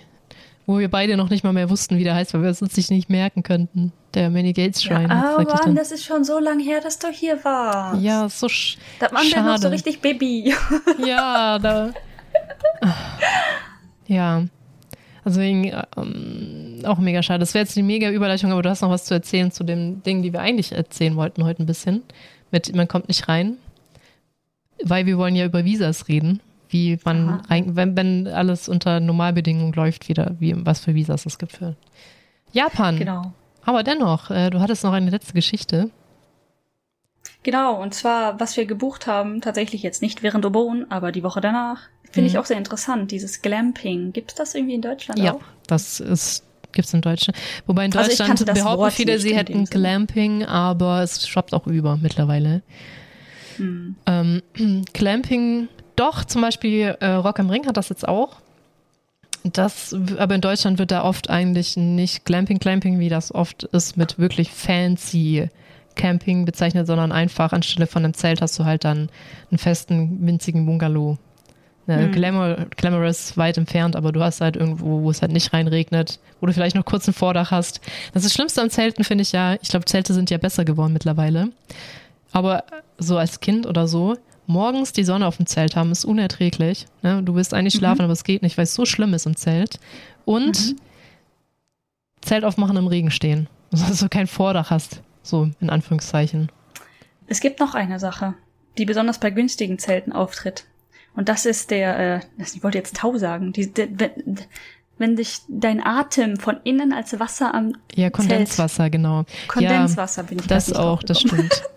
Aber genau, Wenn du aufwachst oder wenn du dich umdrehst, während du schläfst und dann an die Zeltwand kommst und die ist nass. Ew. Ja, genau. Also dieses, das ist aber auch so billig Zelting. Ich habe, jetzt- ich glaube, viele haben mir gesagt, das ist mittlerweile besser, selbst wenn das Zelt ein bisschen in der Sonne steht, dass halt Luft durchkommt. Hast du das Kondenswasser nicht, hast du auch nicht dieses stickige Drecks, war Luft im Zelt. Ja. so meine Punkte. Und Das das hast du halt nicht so bei diesem deutschen Clamping dann, ne?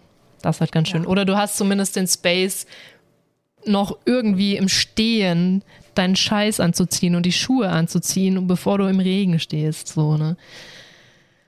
Aber ja. Ja, ich glaube, das, ich glaube, das letzte Mal, als ich wirklich Camping, okay, das allerletzte Mal, als ich Camping war, war tatsächlich Wacken, glaube ich. Aber wow, ist auch schon ewig her.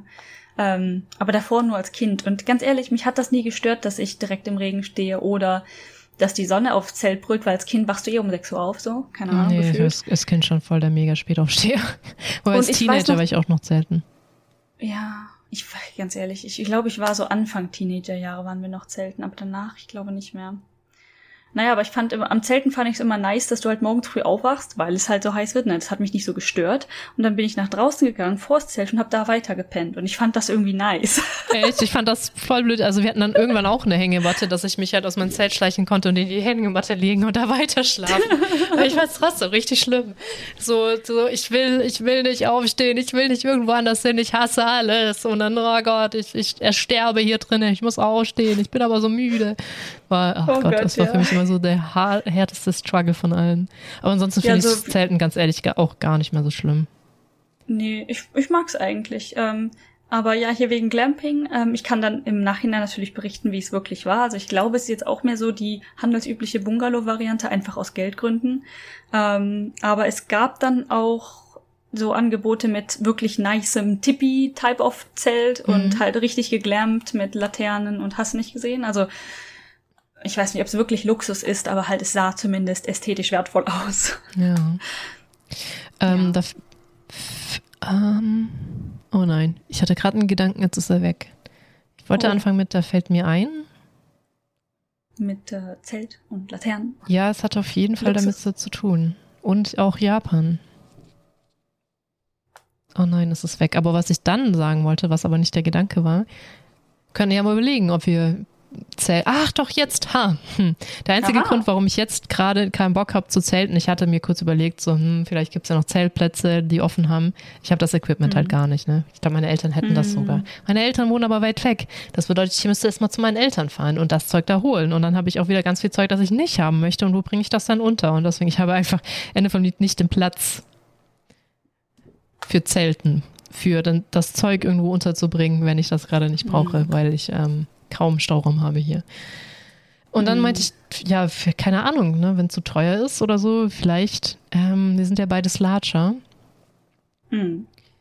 Man muss mal, ich, ich denke gerade an die Inseln, das geht aber dann nicht im Sommer, ich glaube, da sterben wir trotzdem. so nicht Okinawa, aber es gibt auch noch andere kleinere Inseln da irgendwo. Mhm. Da mal zu zelten, wenn uns beiden das nicht so viel ausmacht. Ja. Also zum Zelten findet man sicher einen guten, äh, das kann ja ruhig ein bisschen äh, ländlich sein und so, das ist dann ja, Ja. ganz schön.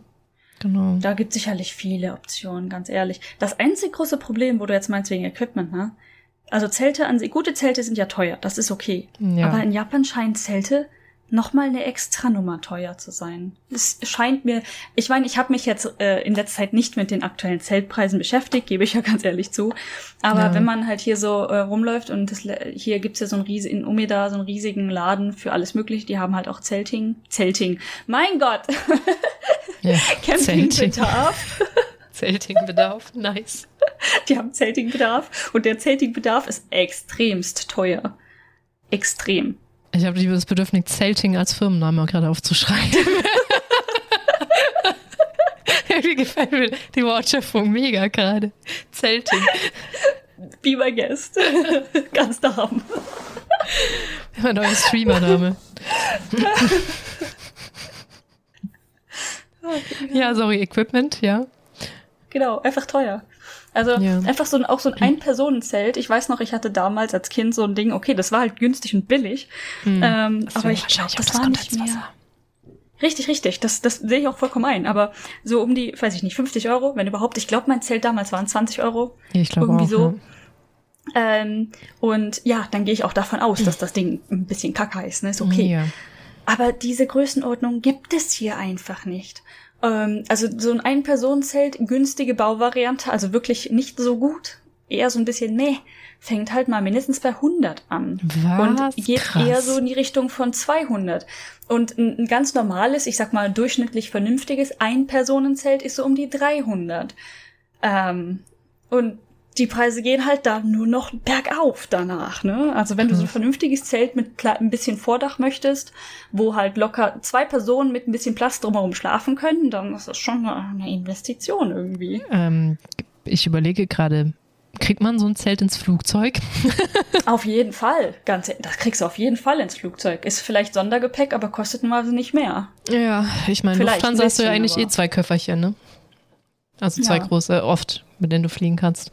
Und ich glaube, so Zeltbedarf ist so ein bisschen wie Skibedarf. Das könnte auch Übergewicht haben dürfen und so muss man natürlich klären. Aber solche sind ja so extra Kategorien. Ja, mittlerweile gibt's ja so krasse Zelte. Ähm, also ich Ja. meine dann lieber ein fancy, richtig fancy Zelt fürs gleiche Geld aus Deutschland irgendwie importieren. Ohne Witz, ne? Und da kann mir auch niemand sagen, das funktioniert nicht in Japan, so wie Elektronik zum Beispiel, weil der Genau. Boden ist das Ich habe gerade auch an den Ofen gedacht. Ich so, leider kann ich dir keinen Ofen mitbringen. Ja, oh Mann, ey.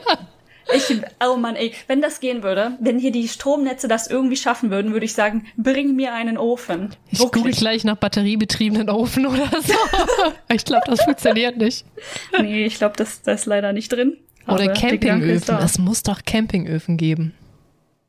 Die schon irgendwas mit drin haben. Weißt du, wie ich meine? Die so Ich meine, es gibt ja. Gene, äh, ja, es gibt, du kannst ja so ein Ding kaufen, so ein Generator, ist das, ist das der richtige Name? So ein Stromwandler. Ja, das aber- kann ein Generator dann aber. Ja, ja, du, äh, ich, du und vielleicht auch der Podcast weißt, wie heißt denn das? Oh je, dieses Ding, was halt den Strom zu anderem Strom macht. Ja. ähm, die, äh, es ist schon spät. Naja, nicht so spät. Aber genau, sowas kann man natürlich kaufen. Aber ich, ob es das jetzt nun wert ist, sich so ein riesigen Gerät und dann noch einen riesen Ofen in die Küche zu stellen, who knows. Ja. Nee, Höchstens im eigenen Haus dann, ne? Apropos, ja genau, apropos eigenes Haus. Ich habe ähm, das neueste Rachel, ich glaube, das ist das neueste Rachel und June Video geguckt. Wir erzählen ja Ja. manchmal hier von Ja, ja. von Pod, äh, anderen YouTubern. Ähm, und die haben zum Beispiel sich extra einen normal großen Dishwasher hier, Wasch, äh? Spülmaschine. Sch- Spülmaschine, eine, eine normal große, amerikanisch normal große Spülmaschine anscheinend bestellt. Und deswegen habe ich so ein bisschen Hoffnung, dass das mit dem Ofen auch irgendwann klappen könnte. Ja. Ich denke jedes Mal, wenn ich da, da meine Küche aufräume, also von Zustand äh, anzünden, sie hat ihr Leben nicht in Griff, innerhalb von zehn Minuten oder fünf Minuten auf, okay, äh, alles komplett sauber um Münze, denke ich jedes Mal an dich und dass ihr eure winzige Spülmaschine nicht mal mehr benutzt, wirklich. Das ich denke so, how? Warum macht ihr das nicht? Das macht das Leben so viel einfacher. Wie viel Zeit ich damit spare. Ich glaube, da passt einfach nichts rein, ist das Problem. Du, du, du stellst da irgendwie, vielleicht passen da, wenn es hochkommt, vier Tassen oder halt äquivalent. Ähm, und dann halt entweder zwei Töpfe oder zwei Schüsseln oder und ein bisschen Besteck Mehr passt da halt nicht rein. Ich kann dir nachher noch mal ein Foto schicken, aber das ist ja, so. Ich habe schon ein Foto von dem Ding. Ja, es ist winzig, das stimmt. Die Hälfte und dann noch unten ein bisschen Spacewerk von der normalen Spülmaschine. Genau, also es ist, nicht, es ist sogar kleiner als es gibt in Deutschland gibt es ja auch schlankere Spülmaschinen. Es ist noch ah. kleiner ah. als eine schlanke Spülmaschine. Ja. Es lohnt sich einfach nicht und ähm, die vor allen Dingen, wir sind auch so Leute, wir, wir verwenden immer die gleiche Schüssel immer und wieder und wir haben nicht wir haben nicht viermal die gleiche Schüssel, sondern nur zweimal. Mhm. Und das heißt, du brauchst die danach auch wieder eigentlich. Das heißt, darauf zu warten, dass die, ich meine, sie wird schnell voll, so ist nicht, aber da ist irgendwie so ein ganz komischer Dead Space, dass du die nicht anmachen würdest, weil sie nicht voll wäre, aber du brauchst die Sachen schon wieder. Ja, Deshalb da bin ich drüber hinweg. Benutzen. Ich mache sie dann einfach an, auch wenn sie nicht ganz, ganz voll ist. Bei mir läuft ja, die ja, eh selten das, genug, also. Ich sag mal, wer hätten wir genug Dinge und es würde sich lohnen, dann würde ich die auch benutzen, aber ähm, irgendwie, irgendwo, irgendwo ist da so ein Limbo. Ich verstehe. Das ja. Aber wenn wir schon bei YouTubern sind, das wollte ich auch noch sagen, hast du das neueste Video von Currently Hannah gesehen? Nein. Da, die sind nämlich mit einem ähm, Campervan unterwegs, den sie geliehen haben, wo auch wahrscheinlich das ganze Kram mit dabei ist. Kann man auch gucken, wie viel das kostet, das zu ah. mieten. Weil das Video macht richtig Bock, sowas zu machen, ohne Witz.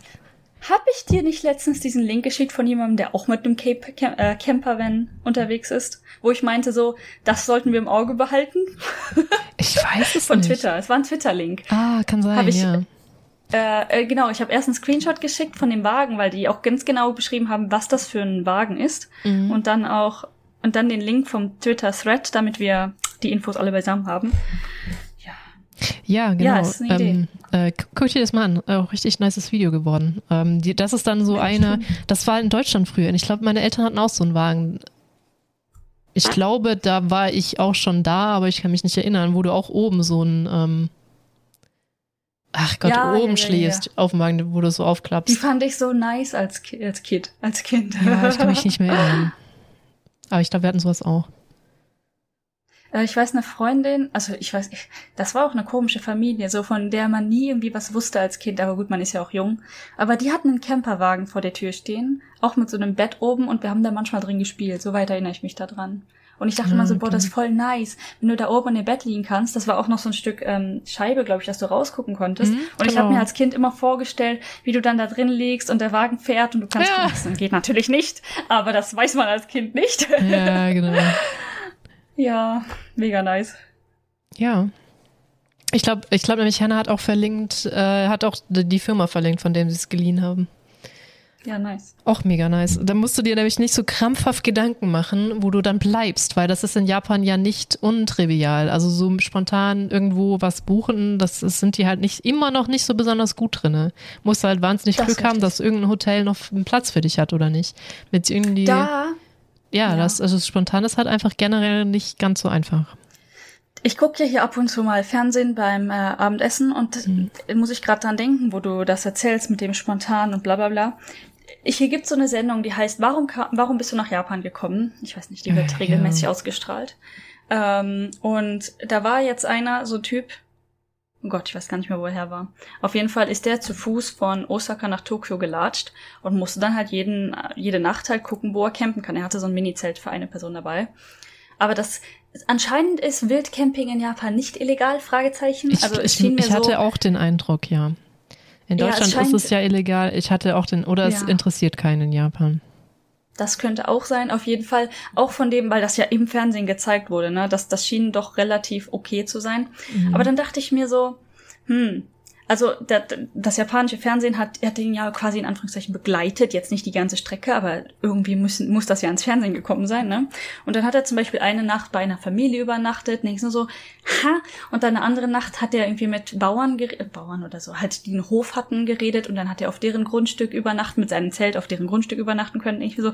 Das hätte, der konnte kein Japanisch, das hätte niemals ohne das japanische Fernsehen Leuten, Menschen äh, funktioniert. Niemals. Das kann mir niemand erzählen.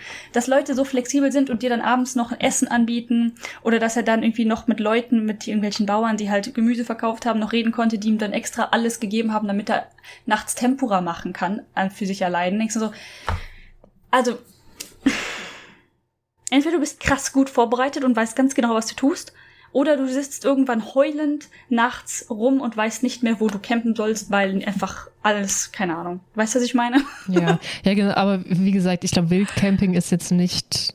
Äh, also wie gesagt, von dem, was ich sehe, habe ich den Eindruck, es ist in Japan nicht illegal oder zumindest wird das nicht verfolgt. Dann hast du es natürlich ein bisschen einfacher. Ne? Dann campst du halt am Straßenrand oder so. Ja, es ist ja auch noch sicher genug, dass du nicht unbedingt um dein Leben fürchten musst, aber ich hatte ja. schon ein bisschen Angst, so, ne? Also einfach ja. mit einem Zelt ohne irgendwas plötzlich quasi draußen schlafen, am Straßenrand eventuell. Weiß ja nicht. Ja.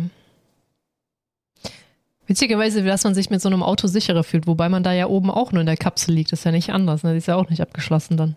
Ja, gut, aber du kannst nicht einfach, durch ein Zelt kannst du einfach mit einem Messer durchlaufen. Ja. Durch ein Auto ist ein bisschen schwieriger. Nee, nee, nee. Ich meine ja bei diesen Campervans, wo du oben das Aufklappding ah. hast. Das ist ja nicht anders. Ja, okay.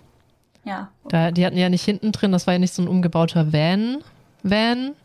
Also sie hatten halt hinten dann so, ich glaube, das ganze Equipment-Kram war da dann. Ah, also auch mit so Zeltband-Gedöns. Genau, also mit so Zeltwand, richtig. Oben klappst du halt einfach ah. auf und dann ist da so, äh, muss doch bei deinen, bei den Leuten, bei, wo du gespielt hast, auch so gewesen sein. Nee, das war tatsächlich ein ganzes, ganzer Wagen.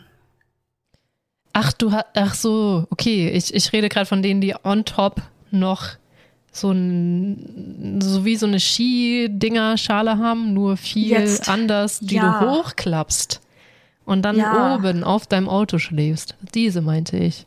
Okay, dann, äh, ja, ich habe ein ganz Nicht diese so umgebauten gedacht. Vans, in denen du fahren kannst und gleichzeitig pennen. Wohnwagen heißt das Ding, daran habe ich gedacht. Ach, ein Wohnwagen, das ist ja nochmal was völlig anderes. Jetzt hatte ich gerade gedacht, einfach an so umgebaute Vans, wo du halt hinten pennen, wo du hinten die Sitze rausreißt und ein bisschen Schlaffläche machst und ein bisschen Kochfläche. Also die gibt's ja auch ohne Ende. Ich habe an einen full normalen riesigen Wohnwagen gedacht. Ach, ja, aber äh, der ergibt Sinn, ja. Auch. Ja. Was? ja, klar. Hm. Wohnwagen hatten wir. So was hatten wir nie. Wir haben immer gezeltet, zeltet mit einem Zelt, das schon meine Ur, nein, Großeltern, ich glaube, meine Großeltern schon verwendet haben. Und ich glaube, das existiert in dem Keller meiner Eltern immer noch. Ja, weißt du, zu dritt dann irgendwann, also zu fünft ist halt, ja, Zeltstadt, ne? Aber irgendwann haben wir uns dann doch einen Wohnwagen geleistet. Auch mit ja. den Geschichten, weil der hat dann auch ein Vorzelt, weißt du? Wenn es richtig sifft, weil Deutschland ist ja jetzt nicht immer so mega Wetter, vor allem wenn man gerne an die Nordsee geht, dass du da halt auch unterkommst und auch mal einen Regentag aushalten kannst, sowas, ne? Also meistens hat dann einfach im Vorzelt stattgefunden. Hättest du ja theoretisch einfach auch einen großen Pavillon hinbauen können, ne? Mit irgendwie zu mhm. oder so, aber ja. Das war ja. dann schon sehr nett. Logisch. Ja, jetzt ergibt das alles auch noch viel mehr Sinn. Ja. Ja, ja wie gesagt, ja, sollte man im Auge behalten. Ja, tu ich, tu ich. Ja. Ja, ich glaube, dann sind wir mit diesen Themen durch. Wollen wir uns um die Visas kümmern? Können wir gerne machen. Ähm, ja, äh, hätte ich doch die Überleitung äh, überleiten später Möchtest können. du sie noch sagen? Nee, habe ich ja schon. ähm, genau, also Visas, erstmal ganz wichtig.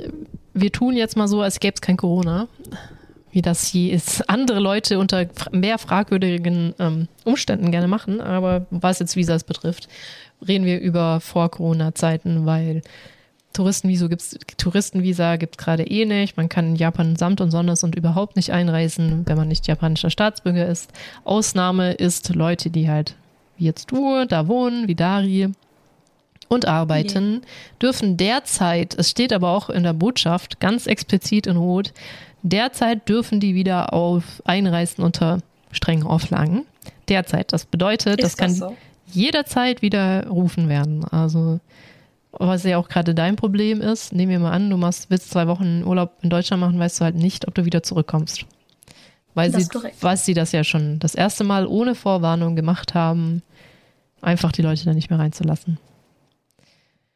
Genau, das Problem haben ja gerade sehr, sehr viele so, ja, grob irgendwie wegen ganz bestimmten triftigen Business-Trip-Geschichten darf man wo einreisen, aber ansonsten. Und ich, ich glaube, ich muss noch eine Sache vorweg sagen, die mir persönlich nämlich gar nicht so bewusst war. Wenn man in andere Länder reist, die halt nicht EU sind, ne, mhm. äh, braucht man immer ein Visum. Und ein Visum kann, kann, also wenn man als Tourist reist, dann wird dieses Visum normalerweise dann ausgestellt, wenn man am Flughafen mhm. ankommt und durch ja. die Kontrolle geht. Ähm, aber wenn man halt, sobald man irgendwie arbeiten möchte sonstige Dinge, braucht man vorher einen anderen Weg. Und ich glaube, äh, erst, das erste daran ist, dass es einem gar nicht so bewusst ist, dass man halt als Tourist ein Visum bekommt, als Stempel in den Pass, dass das ein Visum ist, das, keine Ahnung, diese Realisierung und dass das gewisse Auflagen hat und dass wenn man etwas anderes außer Tourist sein möchte, dass man ganz andere Voraussetzungen und Papierkram vorher erledigen muss, bevor man überhaupt einreisen darf. Oh. Okay, fertig. Mir war das klar. Okay. ja, wie gesagt, mir war das tatsächlich früher, bevor ich viel gereist bin, gar nicht so klar. Deswegen wollte ich das noch einmal sagen. ja. Äh, ich weiß gar nicht, warum mir das so klar war, aber mir war das schon immer ziemlich klar. Genau. Also wenn du, wenn man sagt, man braucht kein Visa, um, um in Japan Urlaub zu machen, bedeutet das eigentlich, wenn du in Japan Urlaub machst, buchst du ein Hinflugticket und für gewöhnlich auch ein Rückflugticket, was du ja eigentlich vorweisen musst. Was mhm. bedeutet, du kriegst halt das Visa ad hoc, wenn du da landest, in deinen äh, Pass und wirst dann aber auch ganz wichtig wieder ausgestempelt, dass du nicht über für Deutschland nämlich oder eigentlich, ich glaube fast alle EU-Länder oder europäischen Länder äh, 90 Tage in Japan bleiben mhm. darfst. Genau, und ganz wichtig ist natürlich, dass das streng verboten ist, zu arbeiten unter diesem Touristenvisa. Mhm. Genau, und dann gibt es unterschiedliche Langzeitvisas. Und bevor ich dir jetzt äh, noch ein paar allgemeine Sachen vorstelle, davon gibt es hier ein, die Arbeitsvisas, gibt es ja unterschiedliche Studentenvisum, Praktikumsvisum, Ehepartnervisum. Und für einige Länder, wozu sowohl Deutschland und Österreich dazugehört, die Schweiz allerdings nicht, ein Working Holiday Visa. Und hm da gleich vorweggenommen, ich werde jetzt, also wir haben beschlossen, nicht über das Ehepartnervisum zu sprechen, weil ich schätze mal, die Leute, die dafür in Frage kommen, wissen da selber besser Bescheid. Ich, ich, ich meine, es sind nicht so viele, die äh, ja eh da in Frage kommen und die wissen das dann selber wahrscheinlich deutlich besser. Gut, dann, also ich mache so Facts, würde ich mal sagen, rate ich mal so Aha. durch ein bisschen und dann erzählst du von deinen, weil du ja schon vier unterschiedliche Visas hattest kannst du gerne ja. von deinen ganzen Visas und wie du die gekriegt hast und so erzählen. Und ich mache jetzt mal den Theoriekram, den öden Schnöden. Okay. Ähm, nämlich einmal Langzeitvisas.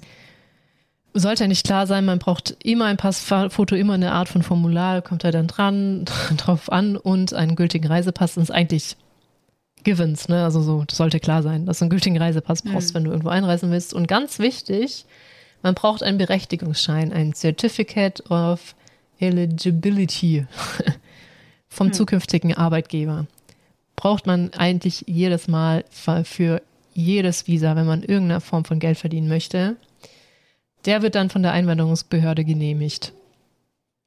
Und den Antrag muss man für dieses CUI muss man dann ähm, Beziehungsweise das braucht man, um einzureisen, auch im Original ganz wichtig. Und wenn man Anträge mhm. stellen will, halt sollte eigentlich auch klar sein, Botschaft von Japan, wobei die auch unterschiedliche Standorte haben. Die Botschaft ist in Berlin, aber es gibt auch Generalkonsultate. Die sind in, wo ist mein Städtchen? Düsseldorf, Frankfurt am Main, falsch geschrieben, auf Hamburg, München. Und es gibt einen Honorarkonsul in Stuttgart, aber ich glaube, das ist nicht zuständig, weil ich meine, Baden-Württemberg fiel unter München in dieser Karte. Also ich müsste dann in Düsseldorf das beantragen, weil ich im Bergischen wohne. Gut. Ähm, und dieses CEO erlaubt einen halt vorläufig einzureisen, damit man so ein Visum beantragen kann. Ja, dann äh, würde ich sagen, ich mache die kurz durch und dann erzählst du einfach okay. von deinen Visas, ja. oder? Ja. Gibt es Praktikumsvisas? Was ich auch interessant finde, ist, also falls man aus irgendeinem Grund ein unbezahltes Praktikum in Japan machen möchte und das nicht über drei Monate geht, kann man einfach mit dem Touristenvisa einreisen. Kein Problem, also ohne vorher etwas zu beantragen. Wenn es länger drei, als drei Monate ist, muss man das Cultural Activity Visum beantragen. Was wohl auch nicht viel mehr braucht. Man braucht halt wirklich auch nur dieses COI dann, wo man Praktikum machen möchte. Und gut ist. Und wenn das ein bezahltes Praktikum ist, also für alle diese Visas braucht man dieses COI und eben die entsprechenden Formulare dafür dann. ist das Designated Activity Visum, gibt es dann für ein Praktikum, wenn du bezahlt wirst. Generell muss ich auch sagen, die deutsche Botschaft hält sich sehr bedeckt mit den Informationen über Arbeitsvisas, was man wie wo braucht. Was aber daran liegt, dass um in Japan, also Faustregel, kann ich auch jetzt vorweg, vorwegnehmen, in Anführungszeichen, ist es eigentlich relativ einfach. Wenn man in Japan arbeiten möchte, braucht man einen Arbeitgeber. Dieser Arbeitgeber stellt dieses Zertifikat aus, das man dringend braucht. Und dieser Arbeitgeber hilft einem ja dann auch mit dem Visa. Deswegen können die da auch relativ ähm, sich bedeckt halten, sage ich mal, denn ähm, der Arbeitgeber muss sich ja bereit erklären, für dein Visum gerade zu stellen, also wird er dir damit auch helfen. Und die in Japan wissen ja dann in der Regel auch Bescheid, welches Visa gültig ist für diese Form von Arbeit, die sie dir anbieten. Weil mhm. es gibt Arbeitsvisas, doch und nücher. Es gibt Professor, Artist, Investor, Business Manager, Journalist, Legal Accounting Services, Medical Services, Researcher, Instructor, Engineer, Skilled Laborer, also Köche fallen darunter, Specialist, das kann ich nie aussprechen, in Humanities, International Services. Da sind die Visatypen, die es gibt. Und der Arbeitgeber weiß ja dann meistens, was man bekommt. Da gibt es aber noch zwei Specials, nämlich das Entertainer-Visum. Das ist, wenn man einen Gig hat. Oh, ich bin so fancy, ich sag, also wenn man irgendeinen Auftritt hat, wenn man Künstler ist und da reinreißen möchte, kriegt man dieses Visum. Und wenn du nach Japan von deiner Company versetzt wirst, ist das auch anders. Das ist ein Intra-Company Transferee-Visum. Hm. Genau, so viel erstmal zu Arbeitsvisum. Da kannst du ja dann noch genauer erklären, was du so gekriegt hast. Und dann sind wir, so viele Länder gibt es gerade, wobei es wächst. Mittlerweile seit 2010 sind es, glaube ich, 26 Länder, mit denen man ein Working Holiday Visa beantragen kann. Ursprünglich wurde das für Australien, die haben auch immer noch, glaube ich, die einfachsten Richtlinien dafür ausgestellt. Das bedeutet halt, wenn man in der Regel für Deutschland und Österreich ist es auch zwischen 18 und 30 Jahre alt ist, nach Japan gehen möchte, aber sich so ein bisschen was dazu verdienen möchte. Kann man sich für Deu also ich, ich stelle es jetzt für Deutschland vor, Österreich wird es wahrscheinlich eh nicht sein, aber besser nochmal nachgucken. Ähm, kann man sich für ein Jahr dieses Visum holen, wo man halt so befristete Verträge immer mal wieder haben kann, um auch Geld dazu zu verdienen. Geht ein Jahr, kann man hier nicht verlängern. In Australien kann man zum Beispiel dreimal verlängern, das ist aber dann auch nur sechs Monate gültig jeweils. Und was man dafür braucht, auch wieder ne, gültiger Pass. Man darf nicht von Unterhaltsberechtigten begleitet werden, also Kinder, Ehegatte oder sonstiges genug Geld, um den Aufenthalt zu finanzieren, was ungefähr 2000 Euro sind. Man braucht ein Rückflugticket oder zusätzliche 1200 Euro. Ein Hinflugticket, man muss gesund sein, eben noch nicht so, schon so ein Visa bekommen haben. Und ein, das ist ein bisschen abstrakter, ein Versicherungsschein, eine Auslandskrankenversicherung vorlegen oder sich dazu verpflichtet, verpflichten, in diesen japanischen National Health, Health Service in der Zeit einzuzahlen. Was übrigens unglaublich teuer wäre, wenn man ja nicht als Student gilt. Vielleicht gilt man dann als, gilt man wahrscheinlich auch noch nicht als arbeitslos.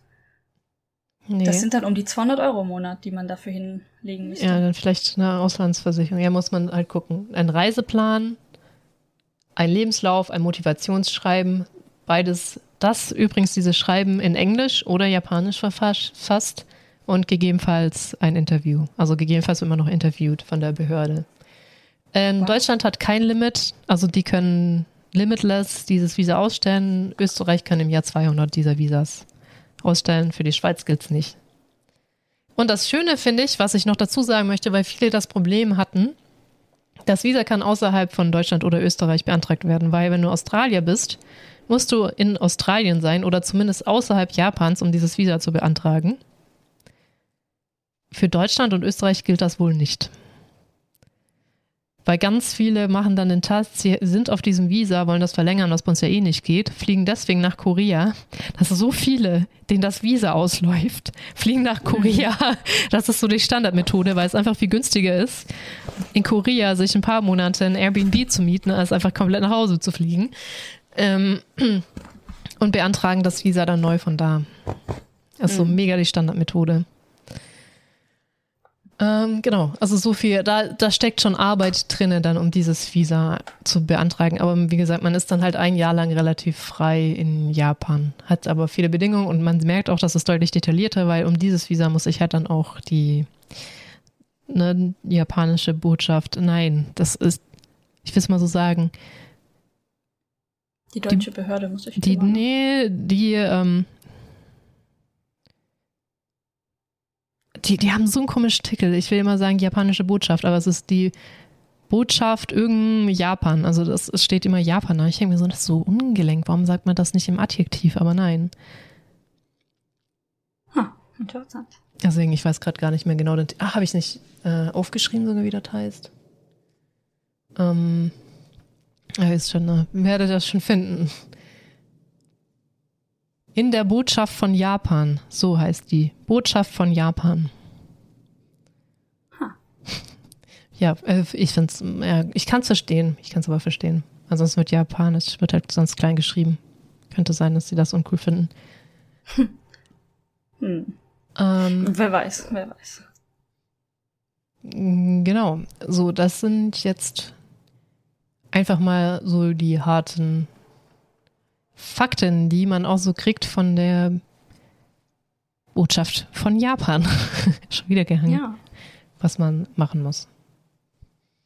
Gut. Also, ähm, auch zu dem Certificate of Eligibility habe ich quasi auch zweimal gemacht. Ähm, das erste Mal war ja als Austauschstudent während des PhDs. Äh, das heißt, ich wollte kein, keine Bezahlung in Japan, aber offiziell Student sein. Ähm, das heißt, dafür muss man dann auch das Studentenvisum beantragen. Und Dafür musste ich, also das hatte dann für mich in diesem Fall mehrere Schritte. Man muss sich halt in der Uni quasi nicht einschreiben, ist das falsche Wort, weil ich ja nur Austausch sein wollte. Aber die Unis haben hier schon ziemlich krasse Regeln für alles Mögliche. Und in meinem Fall war das halt, ich wusste oder ich hatte mit einem Professor vorgeredet, er hat mich in sein Lab äh, quasi eingeladen und er musste dann diese ganzen, äh, den ganzen Papierkram für mich machen. Also erstens, dass die Uni mich akzeptiert, das ist schon mal ein richtiger Haufen an Papierkram und sehr viele Formulare und auch Gebühren tatsächlich. Ich musste, glaube ich, drei verschiedene Gebühren dafür äh, bezahlen, dass ich zugelassen werden kann für die Uni. Und dann, als ich zugelassen war, dass ich hier als Austauschstudent bis zu sechs Monate, glaube ich, kommen durfte, ähm, musste dann halt dieses COE äh, beantragt werden. Das heißt, die Uni hat dann das für mich gemacht. Die haben das in Japan beantragt. Ne? Also dann wurde ich geprüft. Und das wurde mir dann per Post das Original zugeschickt. Und ähm, ich, dazu muss ich sagen, ich habe in dem Moment in Norwegen gewohnt. Und es ist vollkommen egal, ähm, dass ich als Deutsche in Norwegen gewohnt habe in diesem Fall. Ich musste trotzdem einfach zur japanischen Botschaft. Und es hat die auch herzlich wenig gejuckt, ob ich Norweger oder Deutsche war. Es ist vollkommen egal gewesen. Äh, mit, mein, mit meinem Pass und allen Unterlagen, mit dem Certificate of Eligibility, ähm, dann zu der Botschaft in Oslo und dort alles abgeben. Und das dauert dann halt eigentlich eine gewisse äh, Zeit, um dann entweder das Visum zu bekommen oder nicht. Und da, ja, das war bei mir ein Problem. Ich will einfach persönliche Story noch dazu erzählen. Das ist nämlich dann bei, in beiden Fällen passiert. Ich, ich habe das jetzt zweimal machen müssen und in beiden Fällen brauchte ich meinen Reisepass, weil das kann halt bis zu zwei Monate oder so dauern, deine Sachen zu prüfen. Ähm, zumindest wird es dann so auf der Seite geschrieben. Äh, also auf der Seite der Botschaft steht, das kann bis zu zwei Monate dauern, bis alles geprüft ist und bis das Ergebnis vorliegt. Und ich so, ja, Leute, ich muss für meine Arbeit reisen. Ich brauche mhm. meinen Reisepass. Und da gibt es im Prinzip, in dem Fall gab es zwei Lösungen, von der zweiten musste ich einfach sehr lange nicht. Äh, und die eine, die ich dann auch gemacht habe, ist einfach, dass ich alles vorher ähm, quasi als Kopie geschickt habe äh, und die alles haben vorprüfen können. Im Fall, dass alles, was ich mitbringe, exakt gleich ist, konnte mir dieses Visum dann am selben Tag ausgestellt werden. Das heißt, ich musste morgens, wenn die, als sie geöffnet haben, dort antanzen, was ich tatsächlich schwierig war, weil ich dann den frühesten Bus, den ich finden konnte, fünf Stunden nach Oslo nehmen musste. Ähm, dann alles abgeben und dann halt warten, bis die fast schließen am Tag, also zwischen drei und vier Uhr, mhm, Norwegen und dann halt meine Dokumente wieder mit nach Hause nehmen. Und äh, glücklicherweise hat diese Methode tatsächlich zweimal bei mir geklappt. Mhm. ähm, die andere Methode, die ich jetzt einfach mal in den Raum werfe für eventuell andere Wissenschaftler, ist, ihr könnt einen zweiten Reisepass beantragen. das hätte tatsächlich funktioniert. In dem Fall, dass man halt vorweisen kann, dass man zum Beispiel Visa beantragt und gleichzeitig reisen muss, ist das Grund genug wahrscheinlich. Ah, okay. Ja, genau, das war die Geschichte zum COE. Und ähm, im Gut. ersten Fall war das ein Studentenvisum. Und das ist dann einfach, die Karte sieht ja immer gleich aus. Da steht dann halt drauf Studentenvisum. Das war für sechs Monate gültig. Ich war dann nur drei dort, halt, ne, das, was ich halt vorhatte. Aber es ist bis zu sechs Monate gültig. Und wenn man dann, genau, auf diesem Visum darf man nicht aus und wieder einreisen. Ähm, es, das, da gibt's auch noch Unterschiede. Auf dem Studentenvisum hätte ich nicht nach Hause fliegen können zwischendurch und wieder zurückkommen. Äh, auf anderen Visums, oh Gott, ist das das deutsche Wort Visums? Visas, würde ich wahrscheinlich Visas. sagen. Sicher. Visas. Ähm, geht das. Mhm. Und dann kann man einfach zum Flughafen gehen, dort ein Formular ausfüllen, das abgeben, dann sagen die, okay, wie lange bist du weg? Ja, zwei Wochen, okay.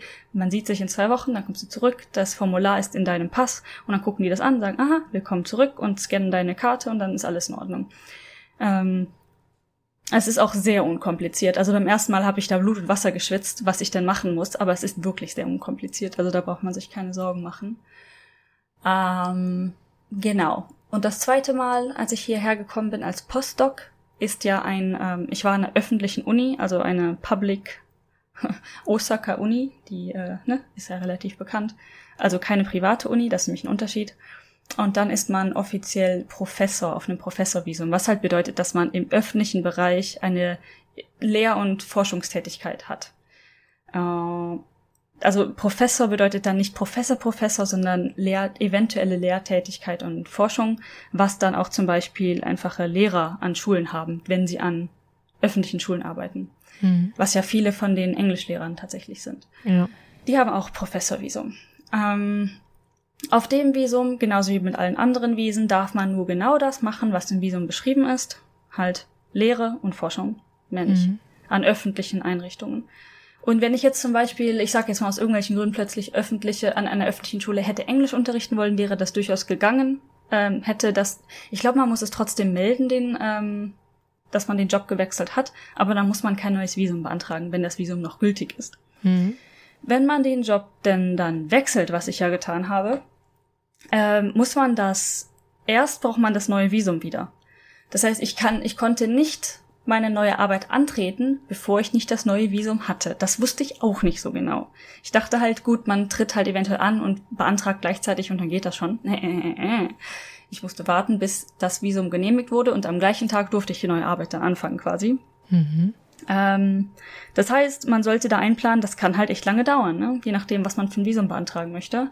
Und bei mir war der Zeitdruck relativ groß. Das heißt, das einfachste Visum, das die Tätigkeit abdeckt, was in dem Fall halt Specialist, Humanities, Engineer, blablabla, sind drei verschiedene Dinge, die da drunter fallen. Mhm. Ähm, ja, in, ich glaube International Service oder so. Du hattest es aufgeschrieben. Specialist in Humanities, Engineer und noch ein drittes Wort heißt das ja. Visum. Und ich bin ja Engineer dann quasi offiziell gewesen. Ähm, genau. Und auch in dem Fall ist wieder die Firma dazu, dafür zuständig, diese ganzen Sachen quasi, oder sagen wir so, es ist nicht unbedingt die Firma zuständig, aber es ist sehr viel einfacher, wenn die Firma sich darum kümmert. Denn äh, man muss nicht nur ein Formular ausfüllen und auf diesem Formular muss auch der Arbeitgeber unterschreiben, ähm, sondern man braucht auch gewisse Angaben. Oder sagen wir mal so, es macht das Ganze noch sicherer, wenn diese Angaben gemacht werden. Zum Beispiel der Umsatz des Unternehmens, die Anzahl der Angestellten, bla bla bla. Diese echt viele, viele Angaben. Mhm. Und bei vielen von diesen Dokumenten weiß ich persönlich auch nicht hundertprozentig, was die Angaben über die Firma waren. Die ganzen Dokumente sind natürlich dann auf Japanisch. Ähm, ich habe aus Interesse alles abfotografiert bei beiden Malen, wo ich komplexe Wiesen äh, bekommen habe, einfach um nachgucken zu können. Aber ich glaube, wichtig ist zu wissen, dass das verdammt viele Dokumente sind. Also bei dem Engineer Visa waren das in meinem Fall um die 50 Seiten insgesamt, Formulare plus Zusatz. Ähm, sowas wie Lebenslauf kommt auch dazu, Zertifikate, Englisch-Zertifikate, also Language-Zertifikate, alles Mögliche, dass du beweist, dass du wirklich hier bist, um den Job der dort beschrieben wird, zu machen. Und dass du auch die, die diese Person bist, die halt Specialist in diesem Fall ist. Das musst du irgendwie mhm. beweisen. Ähm, und das Ganze wird dann natürlich noch kritischer, wenn wir über das Highly Skilled Visum reden. Und das war dann, das war ursprünglich das, was ich gerne von Anfang an beantragt hätte äh, mit dem neuen Job. Das ist allerdings noch komplexer. Das heißt, ähm, der Zeitaufwand war zu groß, um direkt auf diesem Visum zu sein. Äh, und das haben wir dann, nachdem ich dort angefangen habe zu arbeiten, direkt angefangen, die Dokumente dann dafür zu sammeln.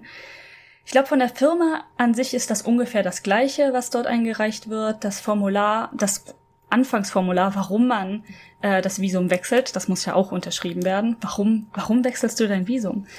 Ähm, ist dasselbe, das gleiche. Ähm, und dann kommt mhm. halt noch so eine Tabelle dazu, die man halt highly skilled. Du musst beweisen, dass du tatsächlich eine besondere Qualifikation in diesem Rahmen hast. Und das ist eine Tabelle, wo du für jeden Eintrag Punkte bekommen kannst. Und äh, da gibt es drei Spezialisierungen. Einmal Researcher, mhm. dann, ich nenne es jetzt einfach mal Engineer Specialist, halt tatsächlich Special Specialist. Mhm. Und die dritte war Entrepreneur, Entrepreneur, ich kann dieses Wort nicht aussprechen. Mhm. Ähm, und natürlich wäre es für mich ein bisschen einfacher, zumindest gefühlt gewesen, die Researcher-Spezialisierung zu bekommen. Allerdings arbeite ich in dieser neuen Firma natürlich nicht als Researcher, Researcher, sondern eher als Engineer und musste deswegen auch auf diesen Track gehen. Ich hatte da so ein bisschen Angst, dass ich eventuell nicht die volle, die volle, in Anführungszeichen, die höchste Punktzahl, die man haben Braucht. möchte, erreichen könnte. Ja, es gibt da ja die zwei Grenzen. Du, krieg, du kriegst das Visum, wenn du 70 Punkte erreichst und du kriegst das Visum mit ein paar Sonderdingen bei über 80 Punkten. Mhm. Ähm, und ja, ich wollte diese über 80 Punkte. Und ich, äh, genau. Äh, soll ich vorwegnehmen, warum? Ja, nimm vorweg.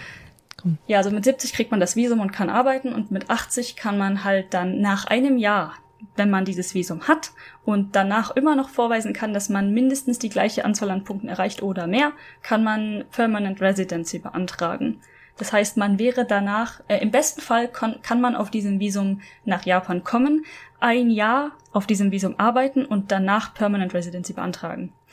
Das heißt, man wäre danach befreit von Visumsanträgen. Genau, also Permanent Residency ist der heilige Kral, den jeder haben möchte. Genau, richtig. ja. Der halt äh, länger hat, vor in Japan zu bleiben. Man muss ja nicht genau. sein ganzes Leben hier bleiben, aber es befreit einen von dieser Last, ähm, ständig halt Vis Visums genau, zu also beantragen. Also äh, du warst noch nicht ganz durch, aber trotzdem mal noch einwerfen, weil, ja. also kam ja jetzt schon immer wieder raus, dein Visum ist halt sehr stark mit deinem Arbeitgeber verknüpft. Und selbst ja. wenn du im Engineering-Bereich wechselst, musst du das trotzdem melden, dass du einen neuen Arbeitgeber hast und eventuell dann ja. nochmal dein Paperwork, also Papierkram ausfüllen, weil du den ja, Arbeitgeber klar. wechselst. Deswegen ist es wirklich stark gekoppelt mit dem, mit deinem Arbeitgeber. Natürlich kann man auch unter einem ähm, Touristenvisa nach Japan kommen. Und dann, wenn man in Japan ist, fällt dieses CEO vielleicht weg. Da sind wir uns aber nicht ganz sicher, diese Certificate of Eligibility, weil als du in Japan warst, hast du es ja auch nicht gebraucht, aber du warst ja eh schon auf einem Arbeitsvisum.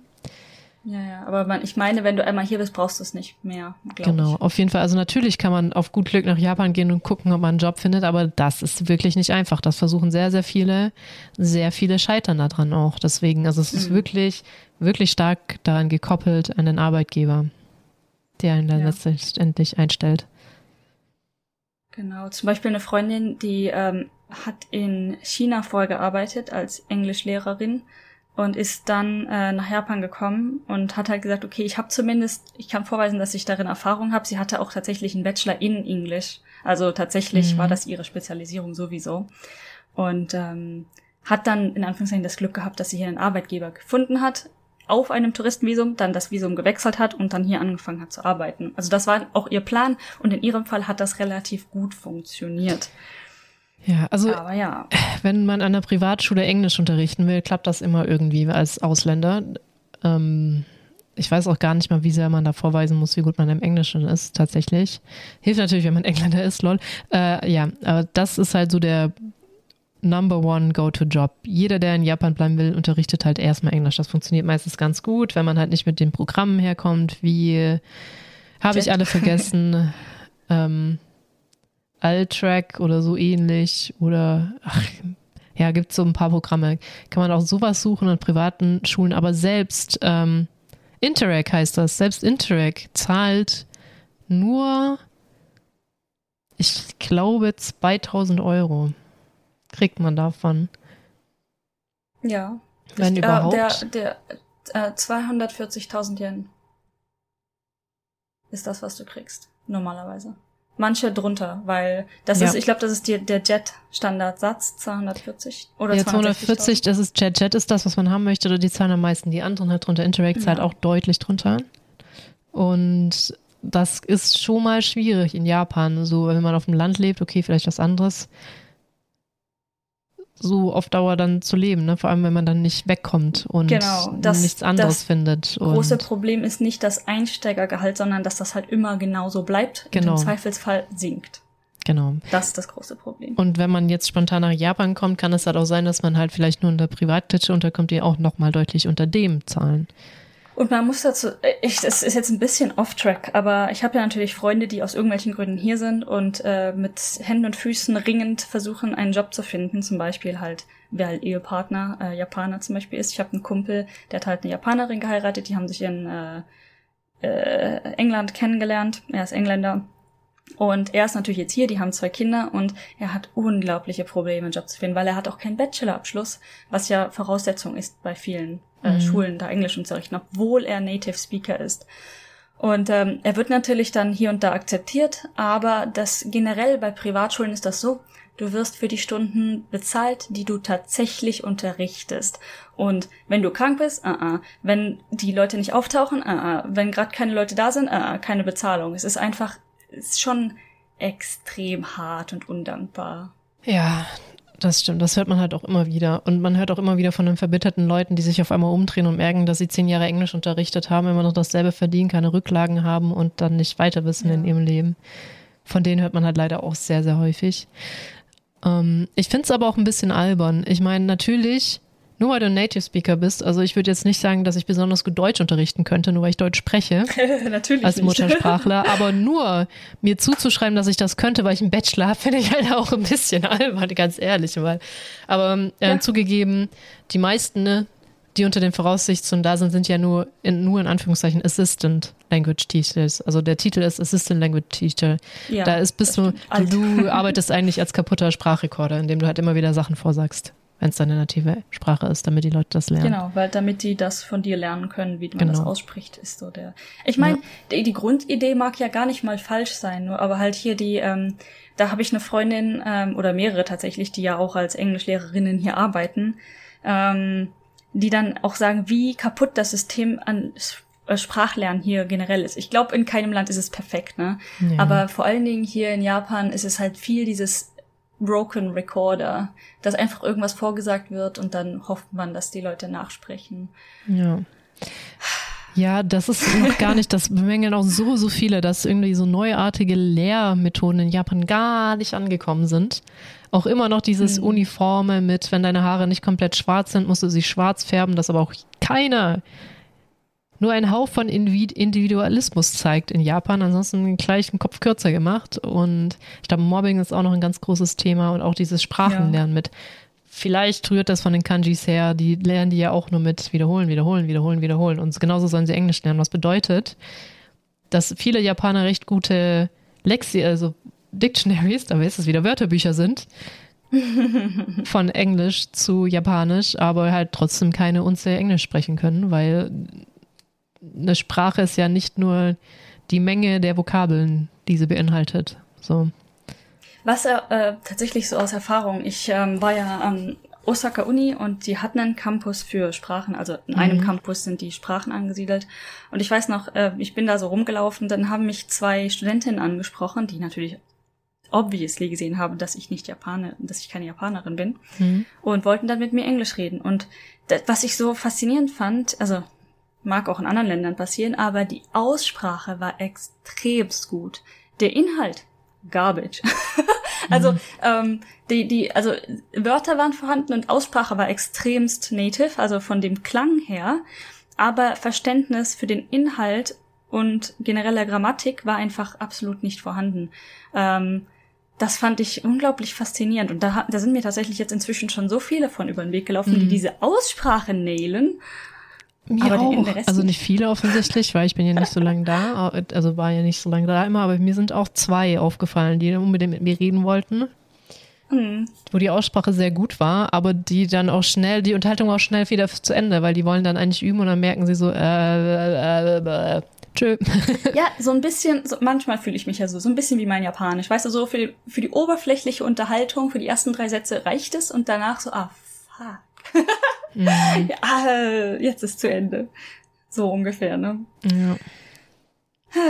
Ja. So, jetzt genau. haben wir dich genau. hart in irgendwas unterbrochen. Mit warum ja, das Gute. Achso, ähm, genau, wo, wo, du Punkte sammeln kannst, genau. Ja, genau. Ich, ähm, ich könnte das Bild aufmachen, damit ich nichts vergesse. Gib mir eine Sekunde. Oh mein Gott. Kurze Musikeinspielung. ja, okay, solange du da die Liste guckst, könnte ich noch was anderes einwerfen, nämlich, was auch immer wieder berichtet ist, guckt, dass ihr von einem internationalen Unternehmen angestellt werdet. Nicht jeder hat so ein Glück wie unsere Dari, dass sie in einem ja. Unternehmen landet, die zumindest versuchen, ne, fortschrittlich zu sein und das in vielen Dateien auch hinkriegen. Also finde ich verhältnismäßig für eine japanische Firma. Ja, ne? also nicht nur für eine japanische Firma. Ich finde, meine Firma macht einen unglaublich guten Job, international und auch fortschrittlich ja. in, in der Behandlung ihrer Angestellten zu sein. Also, genau, weil wir haben ja, ja über die Überarbeitung schon auch ein paar Mal jetzt gesprochen. Was natürlich wegfällt, wenn man eh in einer internationalen Firma arbeitet, ist das vielleicht dann nicht so extrem. Deswegen, darauf mhm. sollte man achten. Vor allem muss man dann auch nicht unbedingt Japanischkenntnisse vorweisen, weil für die aller, aller, aller, aller, aller, aller, aller meisten Jobs musst du halt mindestens N2-Niveau vorweisen. Hatten wir jetzt ja. letztes Mal schon drüber geredet. Also man muss, braucht dieses mhm. N2-Zertifikat, um diese Jobs zu bekommen dann. Genau, und auch sowas wie Konbini-Jobs, also wo man quasi an der Kasse steht und Ware einräumt und so, braucht man meistens um die N3 rum. Mhm. Also, falls ihr zum Beispiel plant, ähm, sowas zu machen neben der Uni oder keine Ahnung was, sowas ist ja alles erlaubt, wenn man die gewissen äh, Formulare einreicht und genehmigt bekommt. Mm, man muss mindestens N3 sprechen, sonst geht gar nichts an Nebenjobs. Also ja. nicht gar nichts, gar nichts, aber es ist einfacher mit N3. Genau. Wer natürlich immer Glück hat, sind die Leute in der IT, muss man halt leider leider so sagen. Viel mehr Zeug ähm, importiert Japan halt irgendwie nicht, außer ITler. Ansonsten muss man wirklich speziell sein oder sich wirklich so hergeben, dass die Leute ihn wollen. Headhunter gibt es noch, glaube ich, viele, viele, die so in Consulting, ja. Headhunter oder äh, Tourismus nahebringen oder halt ähm, genau das mhm. westliche Mindset nahebringen. Also das sind noch so Jobs, die auch noch ganz gut funktionieren. Ich, das wusste ich sehr lange nicht, dass hier dieser ähm, Recruiter oder Headhunter halt so ein, der, der nächst äh, herabgeguckte Beruf ist von Ausländern quasi. Ne? Also Englisch-Teacher wird ja auch immer so, die sind Englisch, Englischlehrer, bababa. Und dann das nächste anscheinend ist Recruiter. Also mir war das tatsächlich nicht bewusst und ich kenne persönlich auch niemanden, der Recruiter ist. Ich kenne auch nur Twitter-Leute, die Recruiter sind, aber es sind schon ein paar Leute Recruiter, in, die ja, in ja. Japan sind. Äh, und ich, also, aber als Recruiter in Japan musst du ja eigentlich auch Japanisch können. Also, ja, außer du recruitest halt wieder international. Mhm. Wobei die, die beiden, die, die mir gerade in den Sinn kommen, haben auch beide ein 2-Niveau. Wobei ja, die ja, eine hat es erst später gekriegt, glaube ich. Aber mindestens eine hatte das schon. Ja, vielleicht kannst du ohne anfangen, musst aber dann, ich weiß es nicht. Aber der, der Recruiter, der mich, der mir meinen Job gebracht hat, der war auch, uff, was war der denn? Engländer? Mhm. Ich glaube, also, aber der konnte perfekt Japan, also nicht perfekt, aber für das, was ich hören konnte, äh, klang sehr perfekt. Ähm, ja, sehr interessant. War mir nicht bewusst, aber ist mir irgendwo, ich glaube auch auf Twitter, jetzt letztens so richtig ins Gesicht mhm. gesprungen. Andererseits. Englischlehrer und Recruiter. genau, kenne ich halt auch, kenne ich, also eine aus der Twitter-Bubble ist zum Beispiel eine, äh, oh Gott, wie heißen die denn? Gartenbau, aber so meinte ich das nicht. Die haben auch ja, einen ja, wunderschön ja. klingenden Namen, den ich gerade vergessen habe. Die, die die Gärten Gärtner? machen. Nee, nee, nee, nicht Gärtner. Gartenbau, Landschaftsbauer, irgendwie so. Also ja, ja, eines ja. das und ich, ich kenne auch eine weiß, Architektin, ja, du weißt, wen ich meine, und ich kenne auch eine Architektin, aber die können halt auch beide sehr, sehr gutes Japanisch. Also ich meine, wenn ihr solche Berufe habt, dann Japanisch lernen. Also hilft, kommt nichts, äh, geht nichts dran vorbei dann. Dann gibt es auch Leute, es, es gibt ja noch den Weg hier, ähm, Higher Education zu machen, also zu irgendeiner Schule zu gehen, ob es jetzt Uni Stimmt. ist oder spezialisierte Schulen, sowas, zum Beispiel einer auf Twitter ist, hat ja Kimono studiert und mhm. hat da einen Abschluss in Kimono gemacht. Ich glaube, hast du auch vielleicht mitbekommen. Oder ähm, Fashion Design ist auch mega beliebt.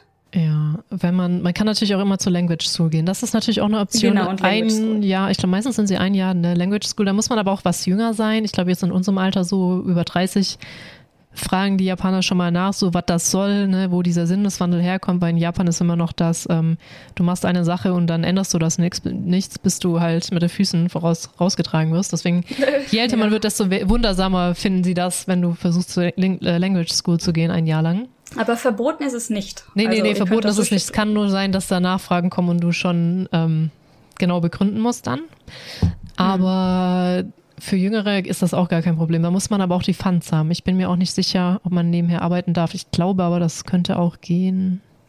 Ja, ich meine, dieses nebenher arbeiten kann man ja immer beantragen. Mit einem Studentenvisum darf man nicht arbeiten, aber du kannst beantragen, dass du Tätigkeiten außerhalb deines ausgestellten Visums machen darfst. Halt, und dann ah, musst okay. du sagen, was.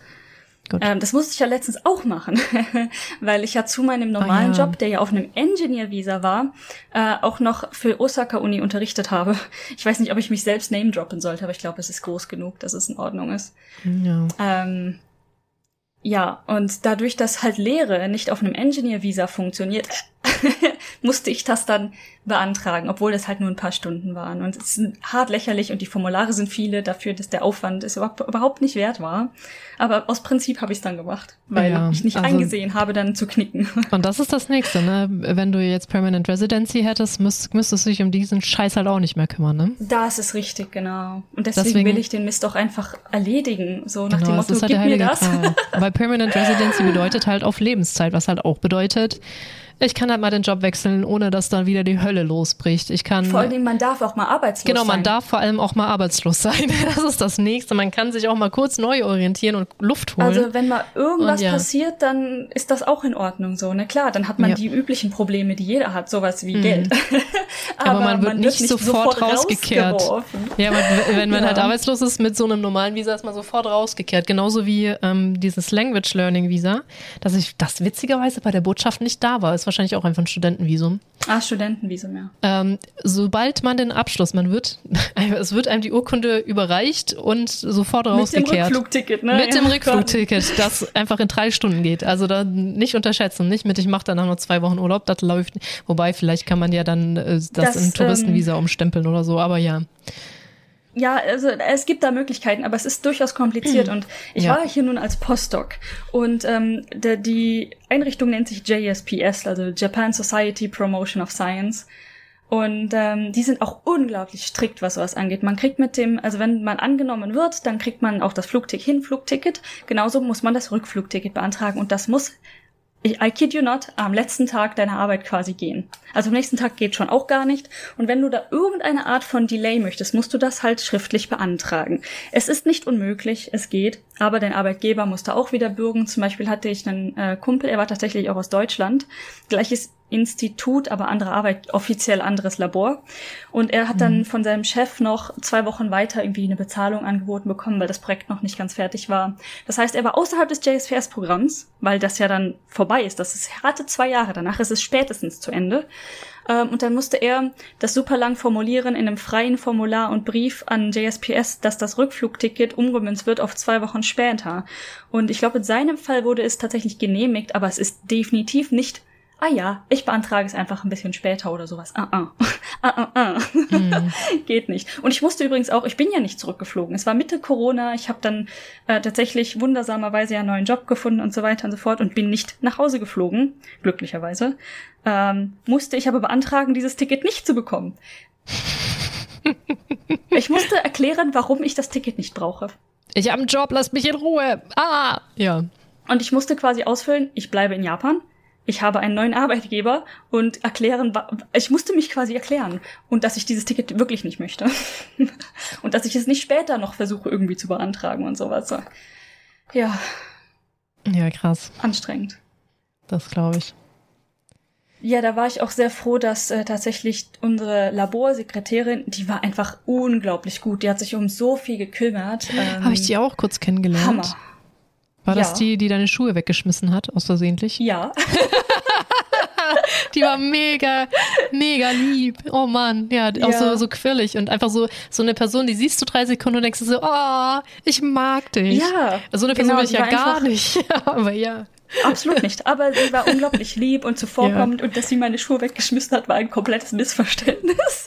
Ach so, ja, ja, genau. Ich, ich, möchte dazu sagen, es waren so Hausschuhe, die ich für, keine Ahnung, 100 Yen gekauft habe. Es war ja. also was Billiges. Und ähm, man hat auf der Arbeit, benutzt man ja diese ähm, Hausschuhe.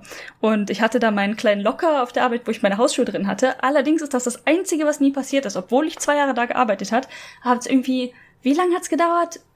Nach dem Schuhincident hatte ich dann wirklich meinen eigenen Namen drauf, aber davor hieß es, du kannst den locker hier benutzen und da stand irgendein anderer Name drauf. Ich kann euch nicht sagen, was das für ein Name war, aber das war dann mein Locker von einem ehemaligen anderen Studenten halt, ne? Und da habe ich da meine Schuhe reingetan und irgendwann ist dieser Sekretärin aufgefallen, ha, der ist doch schon lange nicht mehr hier, hat den Namen abgepielt, hat reingeguckt, oh, i, alte Schuhe. Ja. Und gar wups waren die halt im Müll. Und dann bin ich am nächsten Tag halt hingekommen, guckst in meinen Locker. Und da war ich mit hm. dabei. Ja, wo sind meine Schuhe? Also, äh, was ist mit meinen Schuhen passiert? Ja. Oh. Ja. Genau, ist das eigentlich bei deiner neuen Arbeit auch so mit den Hausschuhen oder läuft man mit Straßenschuhen rum? Ich weiß, du bist nicht oft da, aber.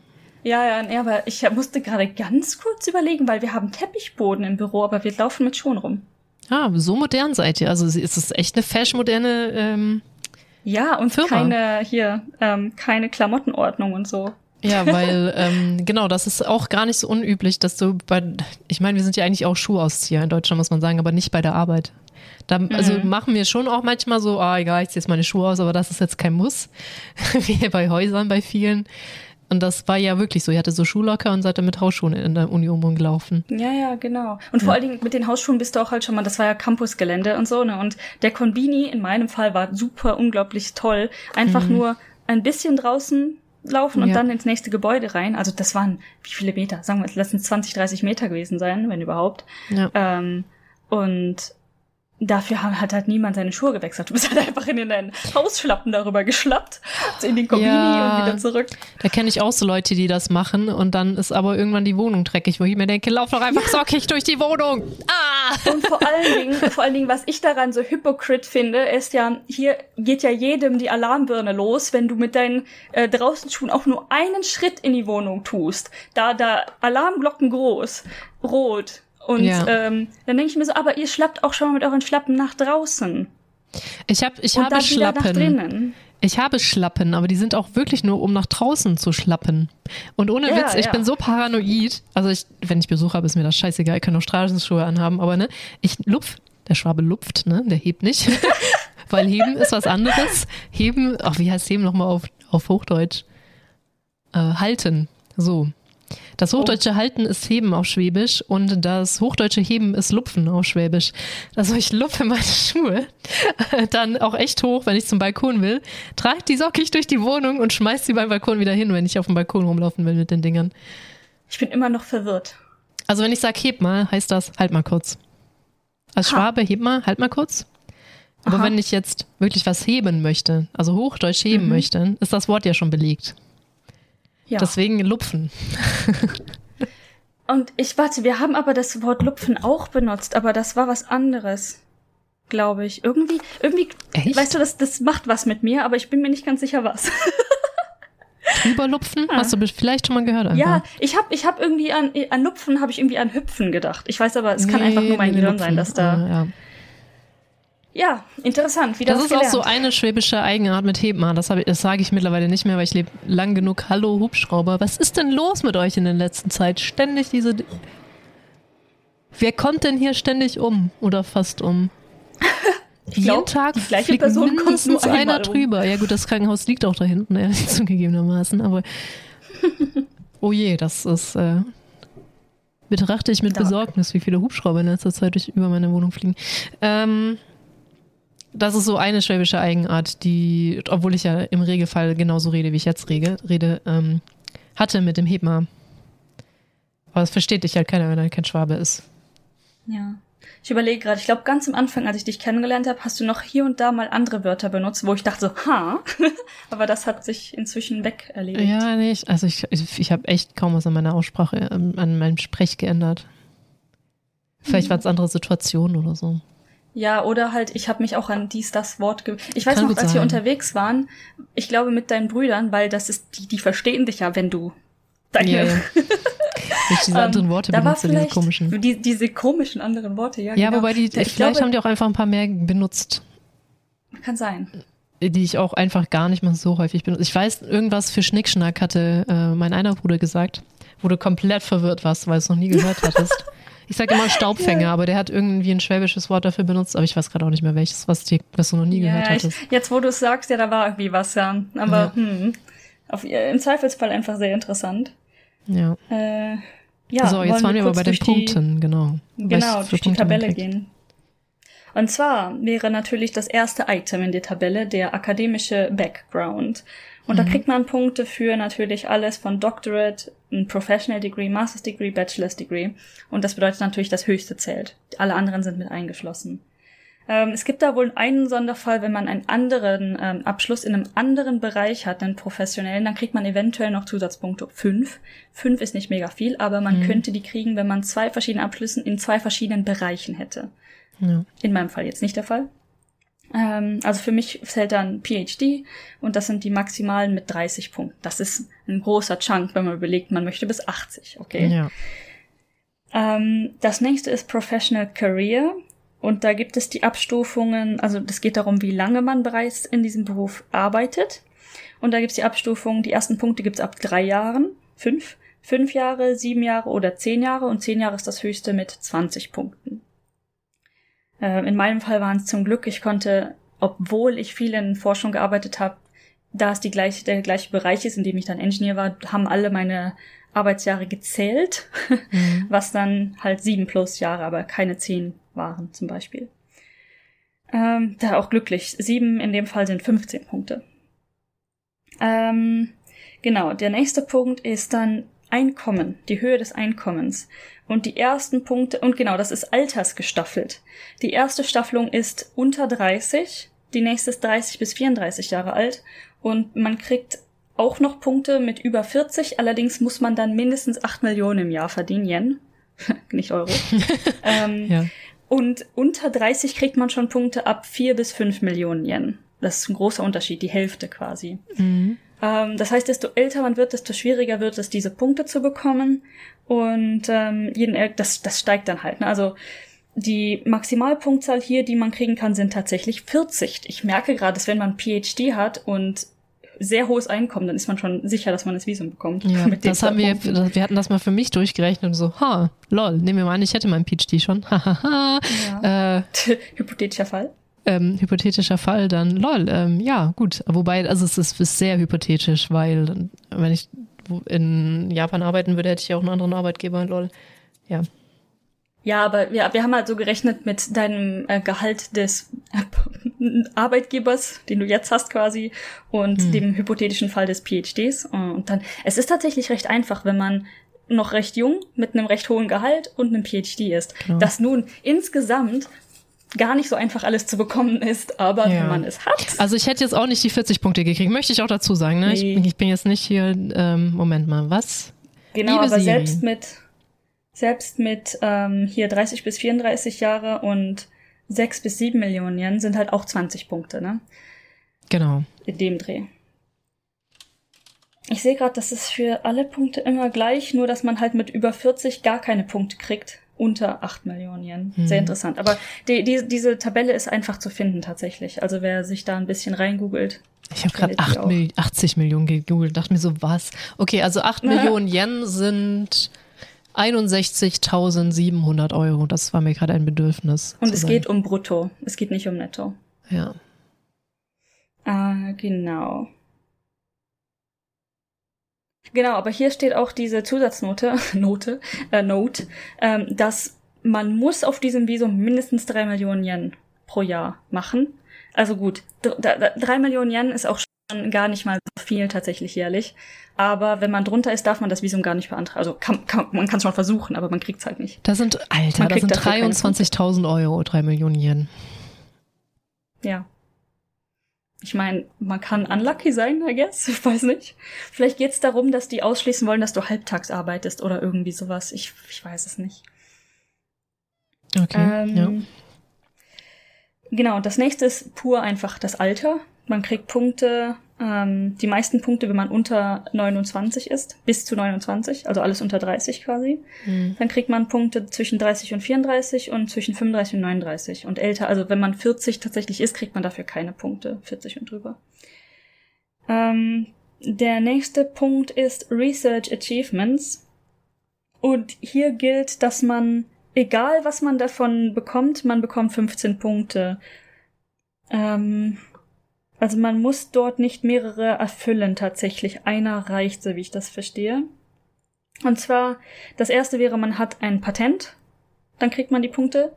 Oder man hat ähm, einen Competitive Fund von einem ausländischen Nation National Government, bevor ich das jetzt in meinem Kopf versuche zu übersetzen. Also zum Beispiel vom Deutschen, ähm, at least three times. Also man muss drei gefundete Projekte haben, die von äh, National Government in Deutschland zum Beispiel oder ein, ein anderes Land. Ja, Total egal welches. Halt, ja. Ja, genau. Eine offizielle öffentliche Behörde.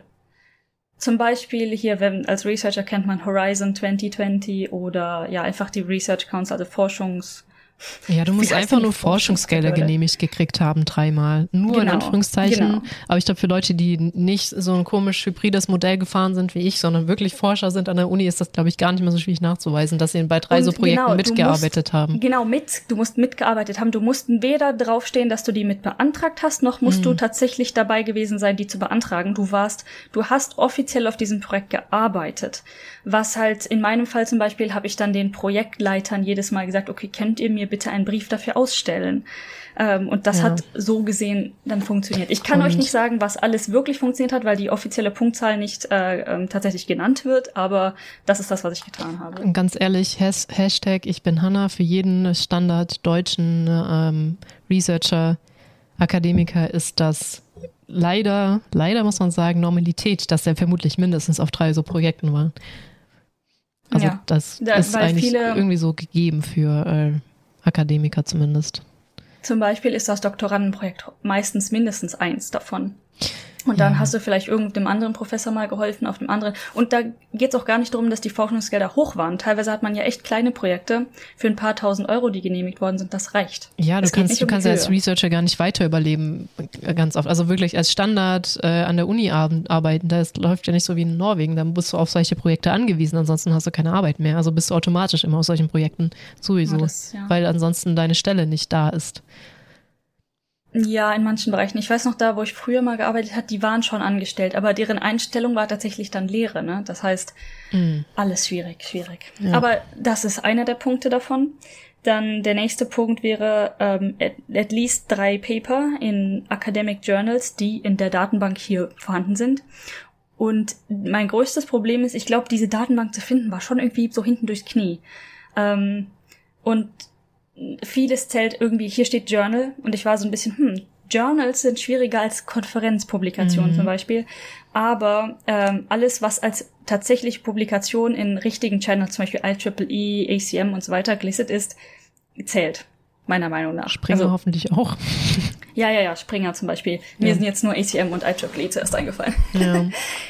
So alles in dem Dreh scheint zu zählen. Ich Mhm. leg dafür meine Hand nicht ins Feuer, aber das scheint so zu funktionieren. Ich habe halt versucht rauszufinden, finde ich meine ähm, Publikation dort und da hatte ich hatte zum Glück jemanden, der mir mit diesem Visum geholfen hat und die Person hat das gegoogelt und hat das wohl sehen können, war sich aber auch nicht ganz sicher. Mit äh, ja, aber wie gesagt, man braucht hier Mhm. nur einen von diesen Punkten. Ähm, genau, und dann gibt es noch diesen mysteriösen Punkt, made other research achievements recognized by Japan, Japan's Minister of Justice. Was auch immer das heißt, habe ich nicht. ich habe nichts für das japanische Ministerium gemacht oder recognized, soweit Ja. ich das weiß. Aber ich finde, wenn du diese Liste durchgehst für das Highly, highly Qualified, ne, ich gehe diese Hm. Punkte so durch und nehme mir so check, check, check, check, check, check, check, check, check. Für das meiste, ne?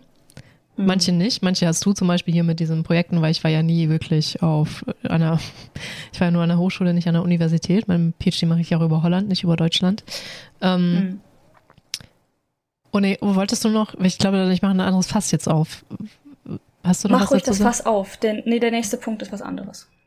Okay, weil ähm, ich jetzt auf einmal wieder so bewusster eigentlich wie schon das erste Mal, wo wir durchgegangen sind, was für einen, einen privilegierten Arsch ich mittlerweile habe. Natürlich habe ich dafür auch gearbeitet, ne? Hart gearbeitet Ja, teilweise, ja. um hier hinzukommen.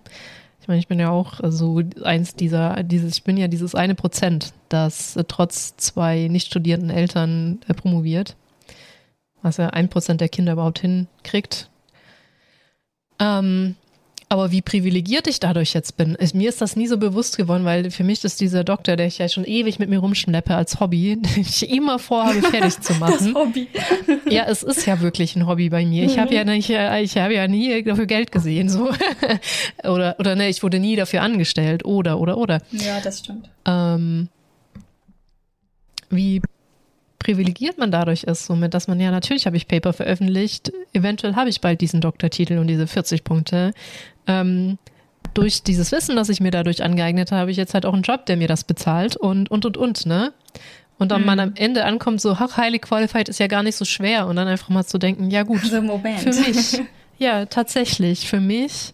Ach, warte ja, jetzt, mal, vielleicht halt heißt so der Doktortitel sowas, dass man highly qualified ist. Und ähm, weil ja. ich hatte ja, wir hatten schon mal drüber diskutiert und eigentlich wollten wir das, äh, wir, wir wissen halt nicht, wie man uns ansprechen soll, dieses selbstverständlich privilegiert sein, auch wenn man dafür hart gearbeitet hat. Dass manche das vergessen. das wird jetzt sehr kryptisch, aber ich weiß nicht, ob ich da so sehr ins Detail gehen möchte. Ähm, mhm. Dass auch wenn man dafür gearbeitet hat, hart gearbeitet hat, aber sobald man den Status des Privilegiertseins erreicht hat, oft vergisst, dass viele diesen Status nicht haben und da so ein bisschen protzig manchmal rüberkommt, ne? So mit, oh, highly qualified ist ja gar nicht so schwer. Ich könnte ich ja heute beantragen, so nach dem Motto, weißt du? Ja, ich weiß nicht, ob das irgendwie so interne Verdrängung manchmal ist. Also ich würde nicht ja. behaupten, dass das irgendwie protzig rüberkommt oder so, aber man fühlt sich irgendwie auch protzig. Also ich fühle mich dann eher schlecht zu sagen, ah, ah ja, äh, es, es tut mir leid, dass das für mich so einfach war. Bitte verzeiht mir. Ähm, ja, es ist auch nicht so, aber so manche Leute mit, die dann, ja, ähm, die es halt geschafft haben und dann allen zu sagen, ja, musst ja nur dran glauben, musst ja nur arbeiten und dann kommst du da ja auch hin. Und ja, das nee, finde ich halt uh -uh.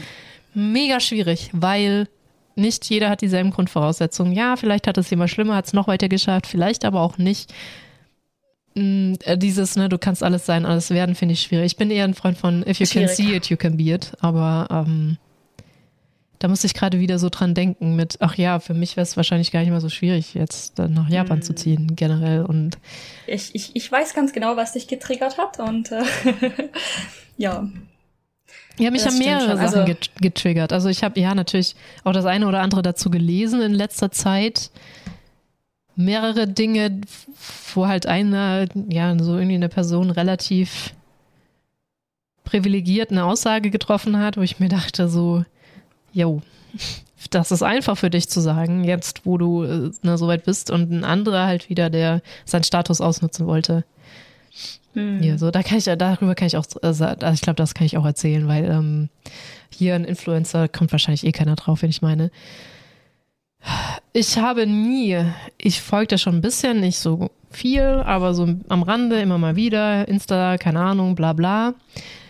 Ich wusste nicht, dass sie, also man sieht ja an, dass sie asiatische Vorfahren hat. Für mich ist die halt ne, eine Deutsche mit asiatischen Vorfahren. Für Nünü gibt es ja auch einige, äh, dass sie tatsächlich ihre Wurzeln in Japan hat, weil die das für mich in keiner Silbe rüberkommt. Ne? Sie hat nie über Japan geredet, nie hier, das war nie ein Thema. Und ich weiß schon, dass sie wohl irgendwie an ihrer Oma hängt oder so, aber ich wusste auch nicht, dass sie jemals in Japan gewesen wäre und jetzt ist diese Oma krank. Und jetzt möchte sie ihren Status halt als Influencerin ausnutzen, um nach Japan zu kommen auf einem Business-Visa, was das derzeit ja das einzig Mögliche ist, wenn man da nicht lebt, um halt diese Oma zu besuchen. Und halt erzählt, wie schlimm das ist, dass sie krank ist, dass sie nicht nach Japan rein kann und ähm, die jetzt unbedingt Leute sucht mit ihrem Influence, die sie ihr ermöglichen, da reinzukommen. Ich bin ihr dann entfolgt, weil ich, äh, ja, ich wollte diese Geschichte nicht immer wieder vor Augen kriegen, weil ich habe halt dann sehr viele Leute vor Augen gehabt, die in sehr ähnlichen Situationen waren und halt nicht für jetzt euch jetzt, du hattest jetzt nicht so schlimme Situationen, aber halt auch nicht nach Japan raus, konnten, raus konnten, weil sie da nicht mehr reinkommen. Ja, hm. und das hatte mich dann erst getriggert und auch das andere. Und dann habe ich so über privilegiert sein nachgedacht. Ja, weil diese ja. Person dann halt ihren Status ausnutzen wollte, um etwas, ja. Etwas zu erreichen, was Japan so ja. vielen, so vielen im selben Boot sitzen und denen es verwehrt geblieben sind, ist. Und ich glaube auch nicht, ich glaube, sie beschäftigt sich, das ist jetzt eine Mutmaßung, ne? da kann ich ihr mega Unrecht mit tun. Aber mein getriggertes Ich hat das so gelesen, dass sie sich halt kein Stück mit Japan beschäftigt, dass dieses Problem seit über einem Jahr sehr viele Leute haben, sie dann im Boot von vielen sitzt und sie jetzt nur eine Möglichkeit als Influencer sucht, die übrigens andere auch nicht genutzt haben, weil es halt asozial ist. Also manche könnten das als asozial interpretieren in ähm, und das nicht, nicht versucht haben. Das haben übrigens tatsächlich auch einige versucht. Das fällt mir gerade ein. Es haben sich zu Olympia wohl ein paar Influencer als Olympia-Journalisten ausgegeben, um hier reinzukommen. Dann sind sie durchs Land getravelt und alle haben Covid. Ich glaube, es waren zwei oder vier Leute, ich bin mir nicht mehr ganz sicher. Aber die Gruppe auf, von Influencern, die, die ich glaube, Mexikaner waren das, die hat's erwischt. Und die dürfen jetzt auch nicht ausreisen, sind in Quarantäne oder so und äh, ist nicht witzig. Man macht so einen Scheiß nicht. Wir sind immer noch in einer Pandemie. Du kannst doch nicht einfach deinen Influencer-Status ausnutzen, nur weil du, was auch immer, ob es jetzt rumreisen ist oder deine Oma besuchen, ist eigentlich die gleiche Kategorie. In mhm. Oma besuchen ist natürlich irgendwie emotionaler. Aber, dazu muss ich sagen halt, ne, wie du schon meinst, viele Leute haben das gleiche Problem, die ihre Familie nicht sehen können, bei denen vielleicht sogar Leute im, im Sterben liegen, die die nicht sehen können. Ja. Oder in meinem Fall zum Beispiel, was nicht so dramatisch ist, aber ich konnte nicht zur Hochzeit meines Bruders und das ist ist so. Damit muss man dann halt gerade einfach leben ja. und atmen.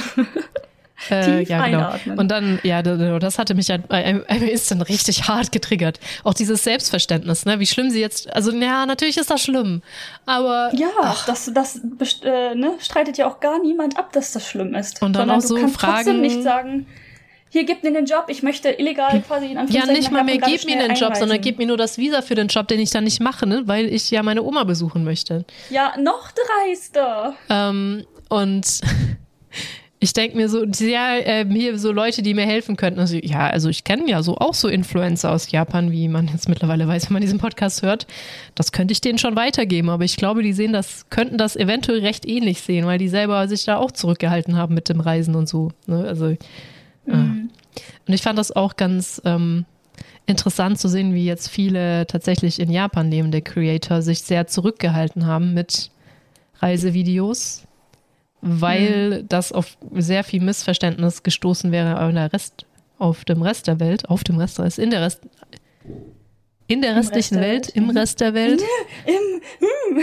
ähm, ja weil für viele nicht klar ist, dass Japan einfach nur höchstens eine Woche ein bisschen Restriktion hatte und bei euch läuft das Leben einfach komplett weiter, halt jeder jetzt mit Maske und das war's. Ähm, die sich auch Also mein Arbeitgeber, und ich glaube, das machen tatsächlich einige Arbeitgeber, man muss, aber das ist selbstreguliert, melden, wenn man die Präfekturgrenzen überschreitet. Und dann kann der Arbeitgeber einen schon mal in Quarantäne schicken. Ich weiß nicht, wie oft das wirklich vorkommt, weil das würde ja bedeuten, ja. dass die Person nicht arbeiten kann in dem Zeitraum. Aber, ja, also ne? aber effektiv, das Tag zu Tag Leben, let's face it, das hat sich für dich null geändert in der Zeit. Nein, absolut nichts. Und ich sehe auch keine große Veränderung. Hier zwischendurch waren einige Geschäfte zu. Ganz am Anfang, ne? Waren hier echt die ganzen Restaurants zu und so weiter und so fort. Aber das hat sich auch alles wieder wegreguliert. Obwohl, Obwohl es schlimmer und schlimmer und schlimmer wird. sind als jemals zuvor. Ja. Und Japan äh, einfach die Augen davor, also keine Ahnung, vielleicht tut sie es auch nicht. Äh, für, es kommt so an, als würden sie die Augen davor verschließen. Ja, das ist jetzt wieder hart Spekulation. Ähm, ja, deswegen, dann habe ich, äh, hab ich mal hart über Privilegien nachgedacht und ob ich nicht vielleicht auch privilegiert auf manche Situationen gucke. Und da ist mir das gerade auch wieder so eingefallen, weil ich dachte so, oh ja, das ist doch gar nicht so, ah, so schwierig, so ein Highly Qualified. Ah, Moment mal. ja, ich möchte aber dazu sagen, aus, aus der Grund von äh, Diskussionen, die ich in letzter Zeit hatte, es ist absolut unnötig, ein highly qualified Visum zu bekommen. Richtig. Außer du willst wirklich, also, du schießt auf, auf die Permanent Residency, ne? Genau. Weil, Außer man möchte wirklich hier seine Zukunft verbringen oder halt langfristig leben. Genau, ich glaube, da wollten wir eine extra Folge draus machen, aber eigentlich, wenn man nicht auf dem Highly Qualified Track ist, ist das deutlich komplizierter, das Visum zu kriegen. Ja, also, die Permanent Residency. Ja. ja, genau, also das Permanent Residency, weil das, äh, ja, ich glaube, so grob so Dinge wie, du musst zehn Jahre kontinuierlich in Japan gelebt haben, mindestens, mhm. ist schon mal die Mindestanforderung, um das zu kriegen und so weiter. Ich meine, ganz ehrlich, einer der Teile ist, du musst deine äh, hier Steuern nachweisen, dass du alle immer schön drauf deine Steuern gezahlt hast. Und allein das für zehn Jahre zu machen, ist sehr viel komplizierter als für ein Jahr. Let's face it. ja, genau. Also es ist wirklich, ähm, also vielleicht ist es, wenn du, wenn man als Nicht-Europäer in Deutschland arbeitet, genau die gleiche Geschichte, aber wir kennen es halt nur für Japan. Also es ist wirklich nervenaufreibend. Visas mhm. in Japan. Also es, es, kostet einen einfach enorm viele Nerven und wenn du Pech hast, kriegst du nur für ein Jahr dein Visa. Und dann musst du diesen Tanz jedes Jahr machen. Also es ist schon schwierig. Also Regelfall kriegt man ich, schon eher zwei bis drei Jahre, aber es kommt auch vor, dass du einfach nur immer für ein Jahr ein Visa kriegst. Das ist richtig. Und ich überlege gerade, ich meine, ich hatte ja in Norwegen auch internationale Freunde, die ja auch auf einem Visum in Norwegen waren, war ich ja gar nicht. Ne? Als ja. jemand in der EU, auch wenn Norwegen nicht in der EU ist, die spielen da mit, genau. ähm, darf man ja einfach ein- und ausreisen, auch mit Job und so weiter. Mhm. Äh, es, man muss ein paar Dinge erledigen, aber sehr viel weniger als das, was man bei dem Visum bräuchte. Ja. Und da hatte ich einige internationale Freunde, die auch irgendwann alle PR beantragt haben in Norwegen. Aber ich glaube, da gab es keinen, in Anführungszeichen, Fast Track. Die mussten alle sieben Jahre, glaube ich, in Norwegen warten, äh, um dann das beantragen zu können. Und es war auch sehr viel weniger Papierkrieg. Also soweit, so wie ich das halt mitbekommen habe. Mhm. Ich war ja mhm. nicht selbst betroffen, möchte ich hier sagen. Aber PR in Norwegen war sehr viel einfacher als hier in Japan. Stelle ich jetzt mal so in den Raum. Aber es gab keinen Fast Track, glaube ich. Weil das waren alles highly qualified Leute. Es waren alles Leute auf einem PhD oder Professor oder sonstige Leute an der Uni halt. Ja. Ja, ähm, gut. Äh, hier noch weitere Dinge, für die man Punkte kriegen könnte. Wäre zum Beispiel, das ist grob gelistet als License, um irgendwelche Art von Lizenzen, die man erwirbt, die in Japan gültig sind, relevant, IT, bla bla bla, irgendwas. Weiß ich gar nicht genau, was sein sollte. Ähm, wenn man das hat, weiß man es, glaube ich. Dann Special Editions sind zum Beispiel Contracting Organizations, die irgendwas mit speziellen Dingen machen, sowas wie Promotion of Innovation oder ähm, ja, dass man irgendwelche ähm, Companies unterstützt, die äh, medium-sized Enterprise sind, also die irgendwie Gov Government-Unterstützung für gewisse Dinge erhalten ähm, hier zum Beispiel Work for an Organization which receives support, bla bla bla, irgendwas. Also ich glaube, wenn man darunter fällt, weiß man das auch, wenn man zum Beispiel eine Government unterstützt Job bekommt von irgendwo. Mhm. Ähm, und dann die letzte Seite hat natürlich noch, ja, sowas wie Sales. Wenn man in einer Firma arbeitet, die unglaublich gute Umsätze macht, kriegt man irgendwie Punkte dafür, aber es sind recht wenig, weil ich glaube, dass das nicht unbedingt nur an dir hängt. Hier Small oder Medium Size, also ich glaube, das geht so Startup in die Richtung. Wenn man da was nachweisen kann, dass man da äh, einen gewissen Umsatz hat, kriegt man dafür bis zu fünf Punkte, wie gesagt, ist nicht viel. Dann hier ist dieser extra Punkt, wenn man noch ein Work-Related Qualification Award, bla bla bla, irgendwas hat, was von Japan ähm, anerkannt wird, auch fünf Punkte, was nicht unter PhD, Master, Bachelor und so fällt. Mhm. Ähm, dann, wenn man ein ja, an der japanischen Uni studiert hat und auch ab, erfolgreich abgeschlossen hat. Dazu zählt Japanese Graduate School oder auch ein Kurs, den man completed hat, kann man zehn Punkte dafür kriegen. Und dann gibt's natürlich noch Punkte für gewisse Sprachlevel Japanisch und das ist nur N2 oder N1. N2 gibt 10 Punkte, N1 gibt 15 Punkte. Also ich sag mal, was man da in Arbeit reinstecken muss, um N2 oder N1 zu bekommen, sind die Punkte verdammt niedrig. Ja. Also de denk nicht so, boah, ja, wenn ich, N wenn ich es irgendwie schaffe, N2 zu erreichen und ein Master Degree habe, dann schaffe ich dieses Visum. Nein, das reicht nicht. Ja. Ähm, ja, dann irgendwie ja hier wieder Unterstützung durch einen Field of Growth vom japanischen Ministerium unterstützt. Das sind halt so Special Editions, könnte man zehn Punkte kriegen. Oder wenn man den Abschluss einer japanischen Uni hat, kriegt man dafür Punkte oder besondere Unis, die auf irgendwelchen Listen stehen. Ähm, das sind aber wirklich spezielle Sachen. Also da könnt ihr dann im Zweifelsfall, wenn ihr denkt, da würdet ihr drunter fallen, einfach mal nachgucken. Die Sachen sind mal auch gelingt, worum es da geht. Ja, genau. Das ist im Grob der Überblick. Also die zweite Seite, ganz ehrlich, ist sehr viel schwieriger, da Punkte zu bekommen. Aber man kann alles abdecken auf der ersten Seite. Theoretisch. Mm. Genau, das sind alle. Ja, auch witzig, was du mir dann gesagt hattest. Du kriegst, du hast auch nur gemeldet, du hast nicht gemeldet gekriegt, wie viele Punkte du gekriegt hast, nur dass genau. es über 80 sind. Also über diese, die ja. du wolltest. Ja.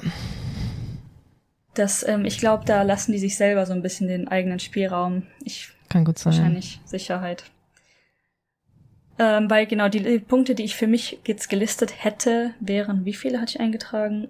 95 gewesen. Ob ich die nun alle bekommen habe, weiß ich nicht. Kann ich nicht sagen. Ja. Ja, das ist dazu, das ist so meine Erfahrung. Und ich habe das persönlich halt gewechselt für PR. Und ansonsten, ähm, ich dachte halt, es gibt noch andere Vorteile, wenn man dieses Highly Skilled Visum hat. Ist allerdings nicht der Fall. Deshalb ähm, macht euch da keinen großen Stress. Also wenn eure Firma sagt, ähm, wie wär's mit einem Engineer-Visa, ja, warum nicht? Da könnt ihr genauso tatsächlich fünf Jahre bekommen. Also die Anzahl an Jahren ist ein Jahr, drei Jahre oder fünf Jahre. Ähm, und ich sag mal, in den meisten Fällen, wenn man in Japan ankommt, geht man davon aus, dass man ein Jahr hat. Das kriegst du ja, bevor du nach Japan kommst dann. Mhm. Ähm, in meinem Fall, weil ich einen Zweijahresvertrag äh, von JSPS hatte, haben sie mir netterweise ein Dreijahresvisum gegeben mhm. für Researcher. Das kann aber auch anders ausgehen. Da hatte ich quasi Glück, dass ja. das so war. Ich hatte auch hier der Kumpel, den ich äh, vorher schon erwähnt habe, der hatte ein Jahr und ein Jahr. Der musste zwischendurch verlängern. Ähm, aber bei mir waren es halt drei Jahre, das heißt stressfrei zumindest für die Zeit. Und dann mein Engineer-Visum, was ich beantragt habe, waren direkt fünf Jahre. Das heißt, es tat mir ein bisschen in der Seele weh, dann von einem Fünfjahres-Visum nach einem halben Jahr auf ein anderes dann Fünfjahres-Visum zu wechseln. Das ist schon echt verschwendet. Aber das Ziel ist halt nach einem Jahr für mich dann versuchen zu PR zu beantragen. Genau, weil Aus verschiedenen Gründen. Flexibilität selbst, und so. Ja, selbst dein Highly Qualified Visa ist nämlich an deine Firma gebunden. Ja, genau, das wollte ich mich noch erwähnt haben. Und es ist noch viel mehr an meine Firma gebunden. Weil wenn man mhm. von einem Engineer zu einem Engineer-Job wechselt, kein Problem. Du kannst, musst es eventuell melden, aber dein Visum ist weiterhin einfach gültig. Jetzt ist mein Visum an diese eine Firma gebunden. Und wenn ich jetzt die Firma wechsle, habe ich im Zweifelsfall gar kein Visum. Das heißt, überlegt euch das tatsächlich gut. Wenn ihr die Firma am Anfang zum Beispiel gar nicht kennt, werdet ihr es dann ein Jahr lang aushalten, um dann eventuell noch durch die Prozedur zu gehen, PR zu beantragen, was ja durchaus auch bis zu einem halben Jahr dauern kann. mhm. Also im Zweifelsfall kann das ganz schön olle aussehen. Klar kann man immer noch ein anderes Visum beantragen und einen neuen Arbeitgeber suchen, aber ähm, ich sag mal so, ich war erschrocken davon, dass es tatsächlich eher noch Downsides hat im schlimmsten Fall, als Upsides, dieses Visum zu haben. Ja. Es ist halt wirklich Permanent Residency. Äh, ich muss mich um diesen Kram nicht mehr kümmern. Ja, genau. Was mich wundert, weißt du das, wenn man eine Zeit lang nicht in Japan äh, lebt, erlischt dann das Permanent Residency auch? Ja, das, ja, ist, ne? das ist richtig. Äh, wenn man eine Zeit lang draußen war, ähm, ich weiß nicht genau, wie hoch die Zahl ist, aber muss schon, muss schon eine Zeit lang rausgehen, so ein Jahr oder zwei oder so.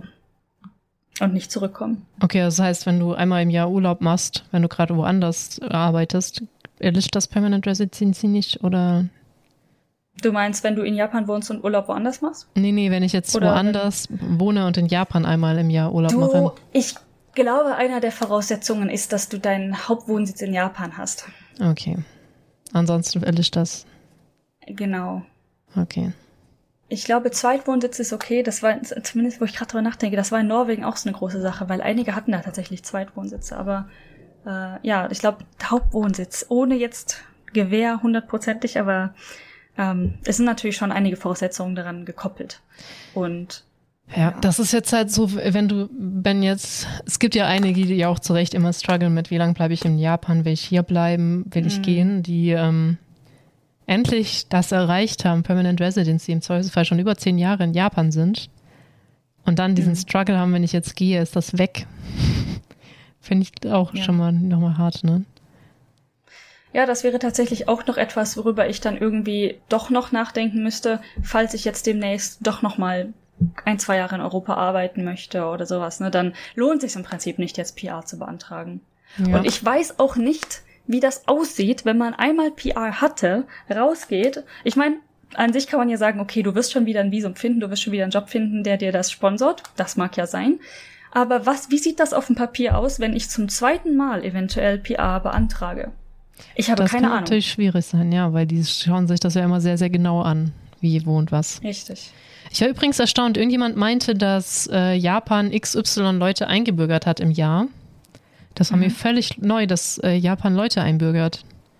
Ich dachte immer, der Wert wäre bei so drei oder so, aber es sind tatsächlich ein paar mehr. Random in den äh, Raum geworfen, völlig unrecherchiert, ist mir gerade nur wieder als Gehirnblitz so eingefallen. Also Muss die, die Staatsbürgerschaft japanisch annehmen?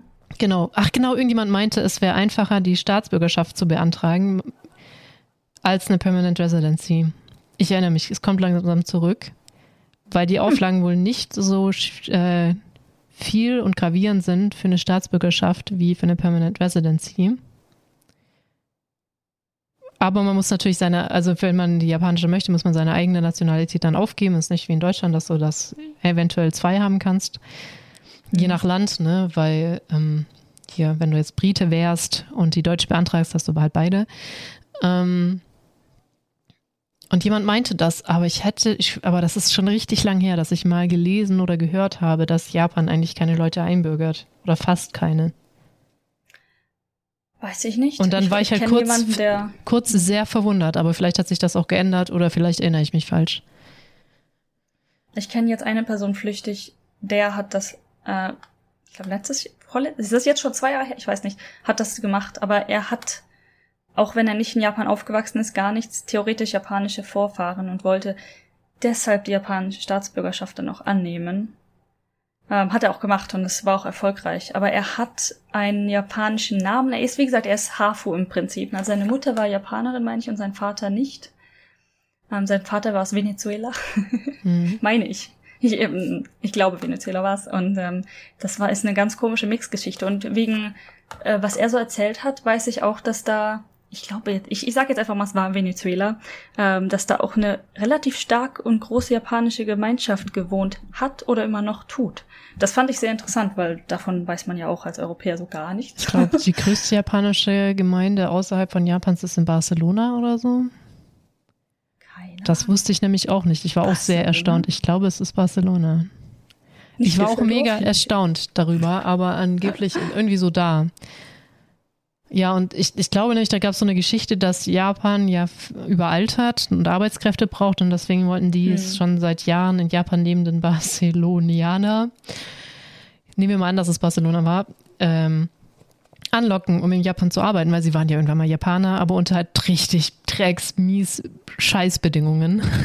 Hat natürlich nicht hm. funktioniert mit irgendwie, ihr kriegt aber halt ein richtig behindertes Visa, ähm, also äh, wirklich dumm, einfach wirklich dumm, keine Ahnung. Wahrscheinlich irgendwie so der Gedanke, ja, in Japan zu leben ist ja das Geilste von allen, deswegen kommt da jeder unter ja. allen Bedingungen oder so. Ich meine, ich finde ja auch schon dieses, ähm, ich weiß leider nicht genau, wie das Visum oder das Programm heißt, aber dieses ausländische ähm, Kräfte für halt Jobs rüberholen, dann für fünf Jahre einarbeiten und dann wieder rauswerfen. Da gibt's ja auch so ein Programm. Ach genau, und dann darfst du noch nicht mal bleiben, genau. Genau, genau. Und da wirst du halt tatsächlich wieder rausgeworfen seltsam. Ich meine, nach fünf Jahren kannst du vielleicht genug Japanisch, dass du langsam anfängst, dich hier wirklich wohlzufühlen und so und dir was aufzubauen. Und dann wirst du auch wirklich wertvoll und ein Teil der Gesellschaft und so, ne? Hm. Ja. Hm. Eher so, hm. ja. Also falls ihr Fragen habt, bitte schickt uns eine E-Mail. Wir können versuchen herauszufinden, was eure speziellen Fragen sind genau. oder die Antworten darauf. Es gibt halt hunderte Visas, Arbeitsvisas gefühlt, mit drei Milliarden Formularen und ja.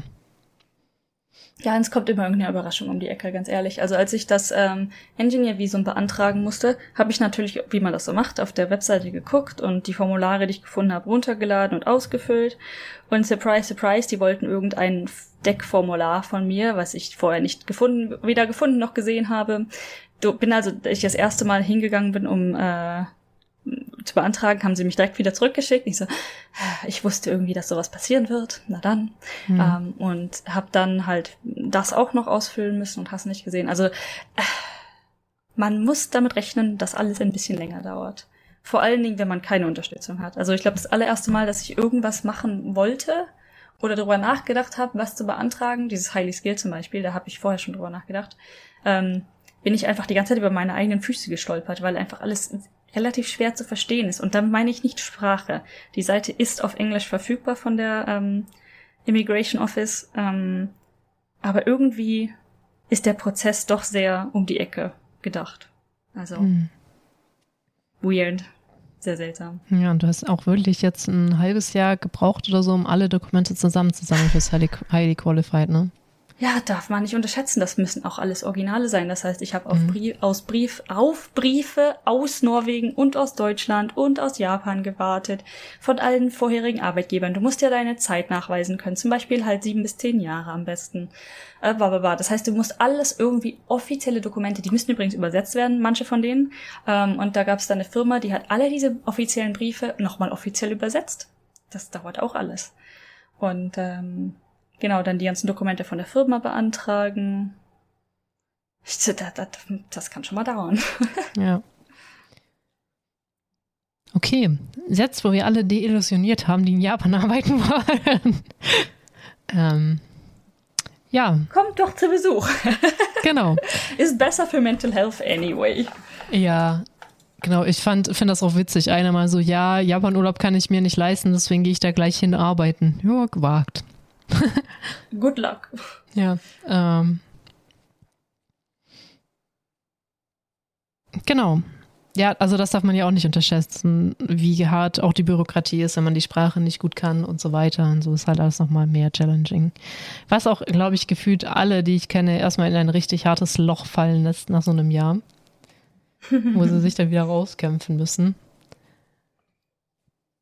Ja, Deswegen. ich glaube, ich war hier, ohne dass wirklich was Schlimmes passiert ist, in echt mehreren Löchern. Und ja, ja, es ist halt doch noch was anderes. Ne? Also ich habe ja den Vergleich Norwegen, die Sprache konnte ich am Anfang auch nicht, und Japan. Die, ich sag mal, das Einstiegslevel, äh, immer abgesehen davon, dass in Norwegen wirklich jeder vernünftig Englisch spricht, ähm, für die Sprache ist auch sehr viel einfacher zu lernen und generell, es ist immer noch Europa und einiges ist doch sehr ähnlich. Es ist auch sehr viel inklusiver. Die ganzen Prozesse sind digitalisierter und schneller, sage ich mal. Ähm, es ist was anderes. Definitiv was anderes. Hm. Also genau, von dem äh, kann man sich verabschieden, dass in Japan alles digital ist. Wie, neulich hatte mir das noch einer erzählt, dass das seine Erwartungshaltung an Japan ist und ich habe einfach zehn Minuten gelacht. Mhm. Also ja, ähm, genau, das ist etwas langwieriger. Gut, dann würde ich sagen, war es das heute von uns? Ja. Oder? Ich denke. Mhm. Sieht so aus. Dann äh, kann ich dir ja nur noch eine gute Nacht wünschen. Ja, so langsam wird es auch Zeit. Ist jetzt ja, langsam wird Richtung Mitternacht geht's. Ja, na dann ähm, ciao ciao und bis zum nächsten Mal. Gute Nacht. Gute Nacht.